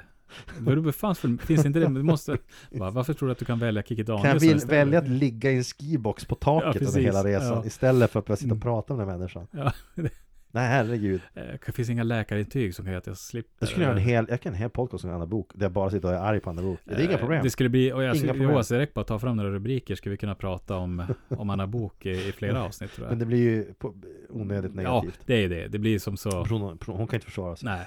Hon har i och för sig tydligen då en, en livesändning går ut Ja, hon och kan ju- hon fördöma kan oss ju fördöma oss där och hon har Ja. ju mycket större following. Hennes fans, jag undrar vilken typ av fans hon har egentligen Eh, jag tror att hon har, ehm, nej jag har inte tänkt säga, jag ska inte säga vad jag Men tänkte. jag såg ju, det finns, har du sett den här, det finns en dokumentär som heter I'm not here anymore tror jag den heter Eh, jo, Den handlar ju om den här uh, 80-talssångerskan Tiffany ja precis. Som jag inte ens minns hade existerat Men i alla fall Hon hade några hits på 80-talet som var inte med med det Men det finns Mm. tydligen folk som fortfarande går och ser hennes konserter Otroligt nog Och det handlar, filmen, dokumentären handlar om hennes, alltså folk som är hennes stalkers Mm. typ Fast de olika grader av stalkers det är någon, Alla är ju labila på olika sätt Och de verkar inte direkt farliga men Ja. Ja, deprimerande individer Och som följer henne då, för förföljer henne ska jag säga, runt på hennes turnéer Jag sitter och tänker för mig själv också när jag, när jag ser den här dokumentären att så här, det är ju otroligt att folk minns den här Tiffany Mm. och Kort, går till hennes konserter, men alla som går och ser dem är ju naturligtvis i hennes egen ålder, de, Ja. sådana som växte Jo. upp med henne Så Anna Bok kanske också har sådana followings Det är det jag, jag tror att det, jag, jag har haft en utläggning här hemma om också,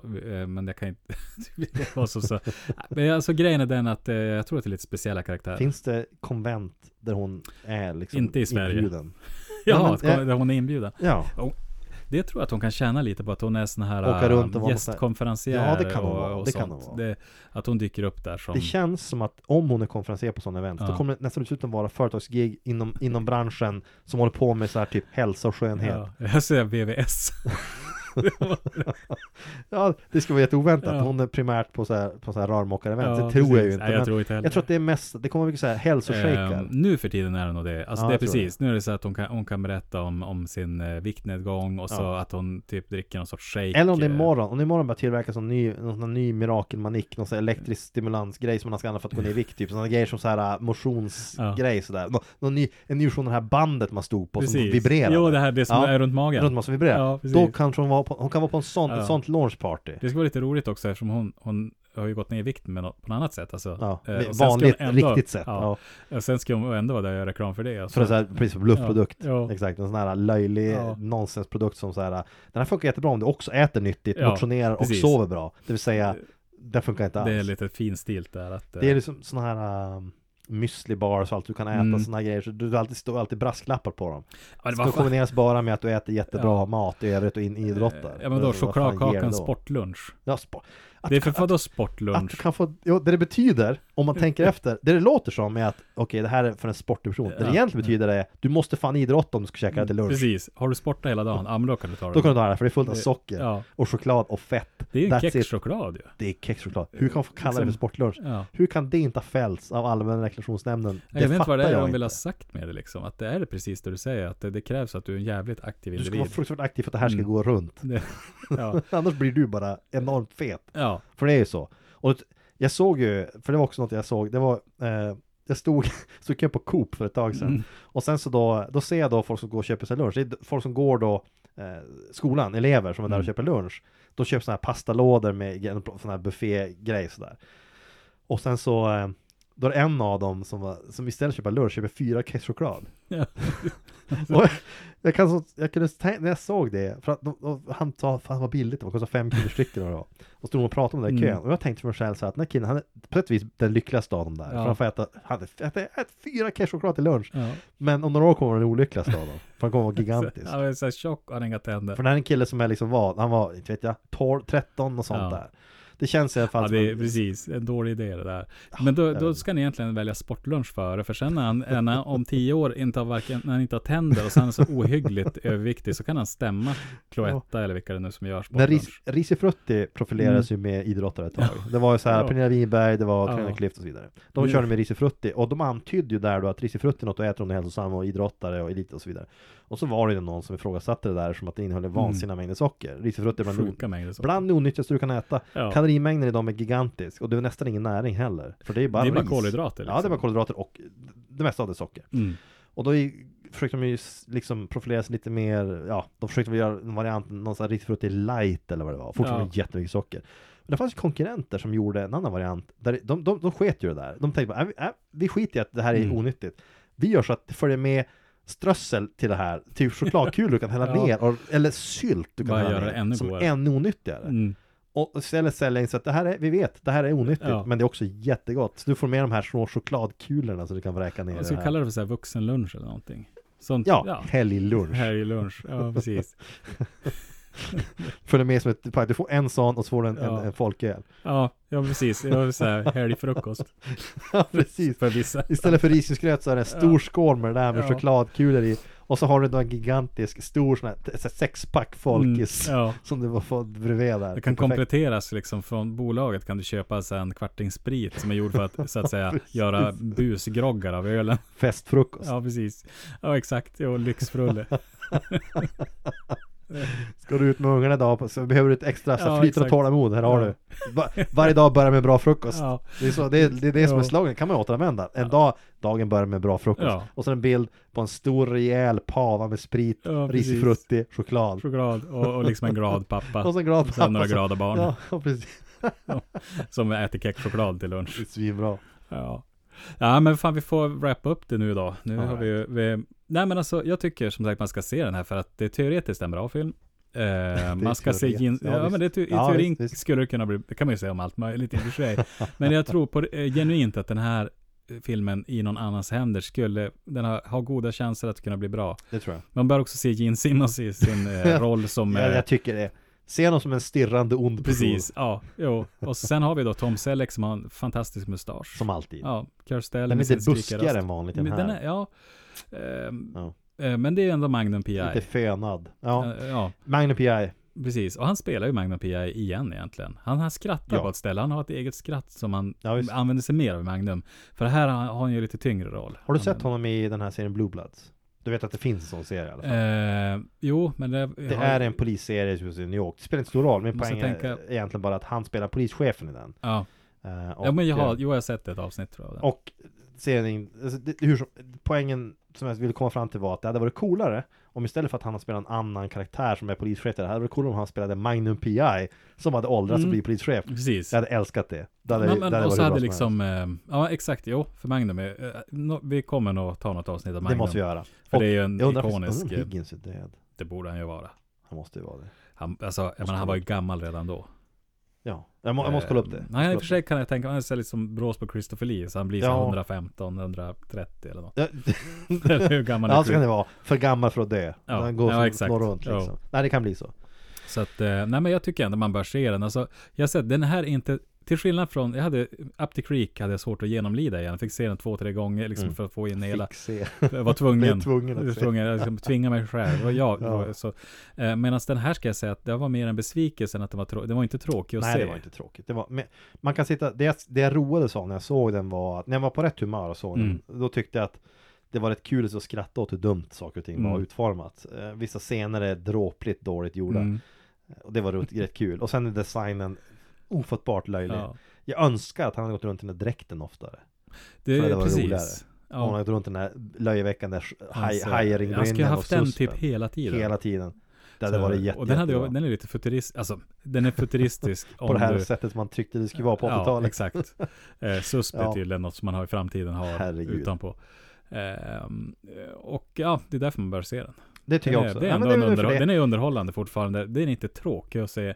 Menlöst soundtrack hade den kommit fram till också. Det är så tunt och inte sägande. Det, Ja, är- det det är är också, synd. hade man lagt ner mer på det så kanske det också hade gjort en Men det är sån här film, hade, hade en annan regissör haft hand om Mm. den, hade en bra Hade det varit en Steven Spielberg eller någon sån där tagit Ja. Då hade det varit en helt annan och bättre film Mm, Övertygad om. Och Helt man ska säga, titta, sätter du den jämsides med såna andra sci-fi filmer av samma slag Du säger du sätter Terminator, du sätter Mm. Robocop bredvid Blade Runner för den delen Då Mm. ser den för jävla dålig ut i jämförelse Precis. Jo. Det är svårt att tro att det kom där från samma den, bleknar ju verkligen. Alltså Ja. det, blir, det går inte att, man vill inte ens tänka på att det, det finns, ehm, att den existerar i samma universum. Nej. Ehm, sen får vi ju påminna om, uh, tänkte det glömde vi sist, vi har ju Mm. våran sponsor Lillyway Art. Ja helvete som vi glömmer titt som tätt, men som då finns på Instagram och Facebook, at Lillyway Art. Sen eh, så eh, finns ju vi på Instagram. Du- Du framförallt finns Ja, för du är precis. väldigt duktig på att hantera det där jämfört med mig fast nu är jag väldigt duktig så är det i jämförelse. Jämfört det är också, mig. eh, det är lätt att, ja, precis. Ja, så här är det ju, Eh, ingen av oss är några virtuoser på social media Nej, så är det. det Vi som skiter oftast i det, vi tycker bara det är jobbigt Man får som tvinga sig att använda Ja. det, precis som man tvingar sig att se Up the Creek. Ibland. och eh, där finns vi då att hellre underscore klart. Och sen har vi då Eh, eh, Facebook-sidan Facebook. om ni vill gå med där Av någon Mm. anledning så finns det Ja. eh, Där man kan lajka oss. Om ni vill Vi Om uppskattar jättemycket om ni recenserar och ger oss tummen upp Precis. Eller om ni för den delen skickar hotbrev så kan ni göra Ja. det Vi är hoppningsvis tillbaka om eh, ytterligare en Jag vecka tänker något sånt. Mm. Mm. Och fram till dess så får ni ha det bra Tack för att ni hörde på det här avsnittet som antagligen Mm. svamligt och jävligt Ja, men det har det varit något annat under de här 27 Nej. avsnitten eller vad det nu är. Eh, 27 eller 28, jag vet Ja, inte något sånt. Ja. Ehm, Vi säger tack och hej ja, ha det bra.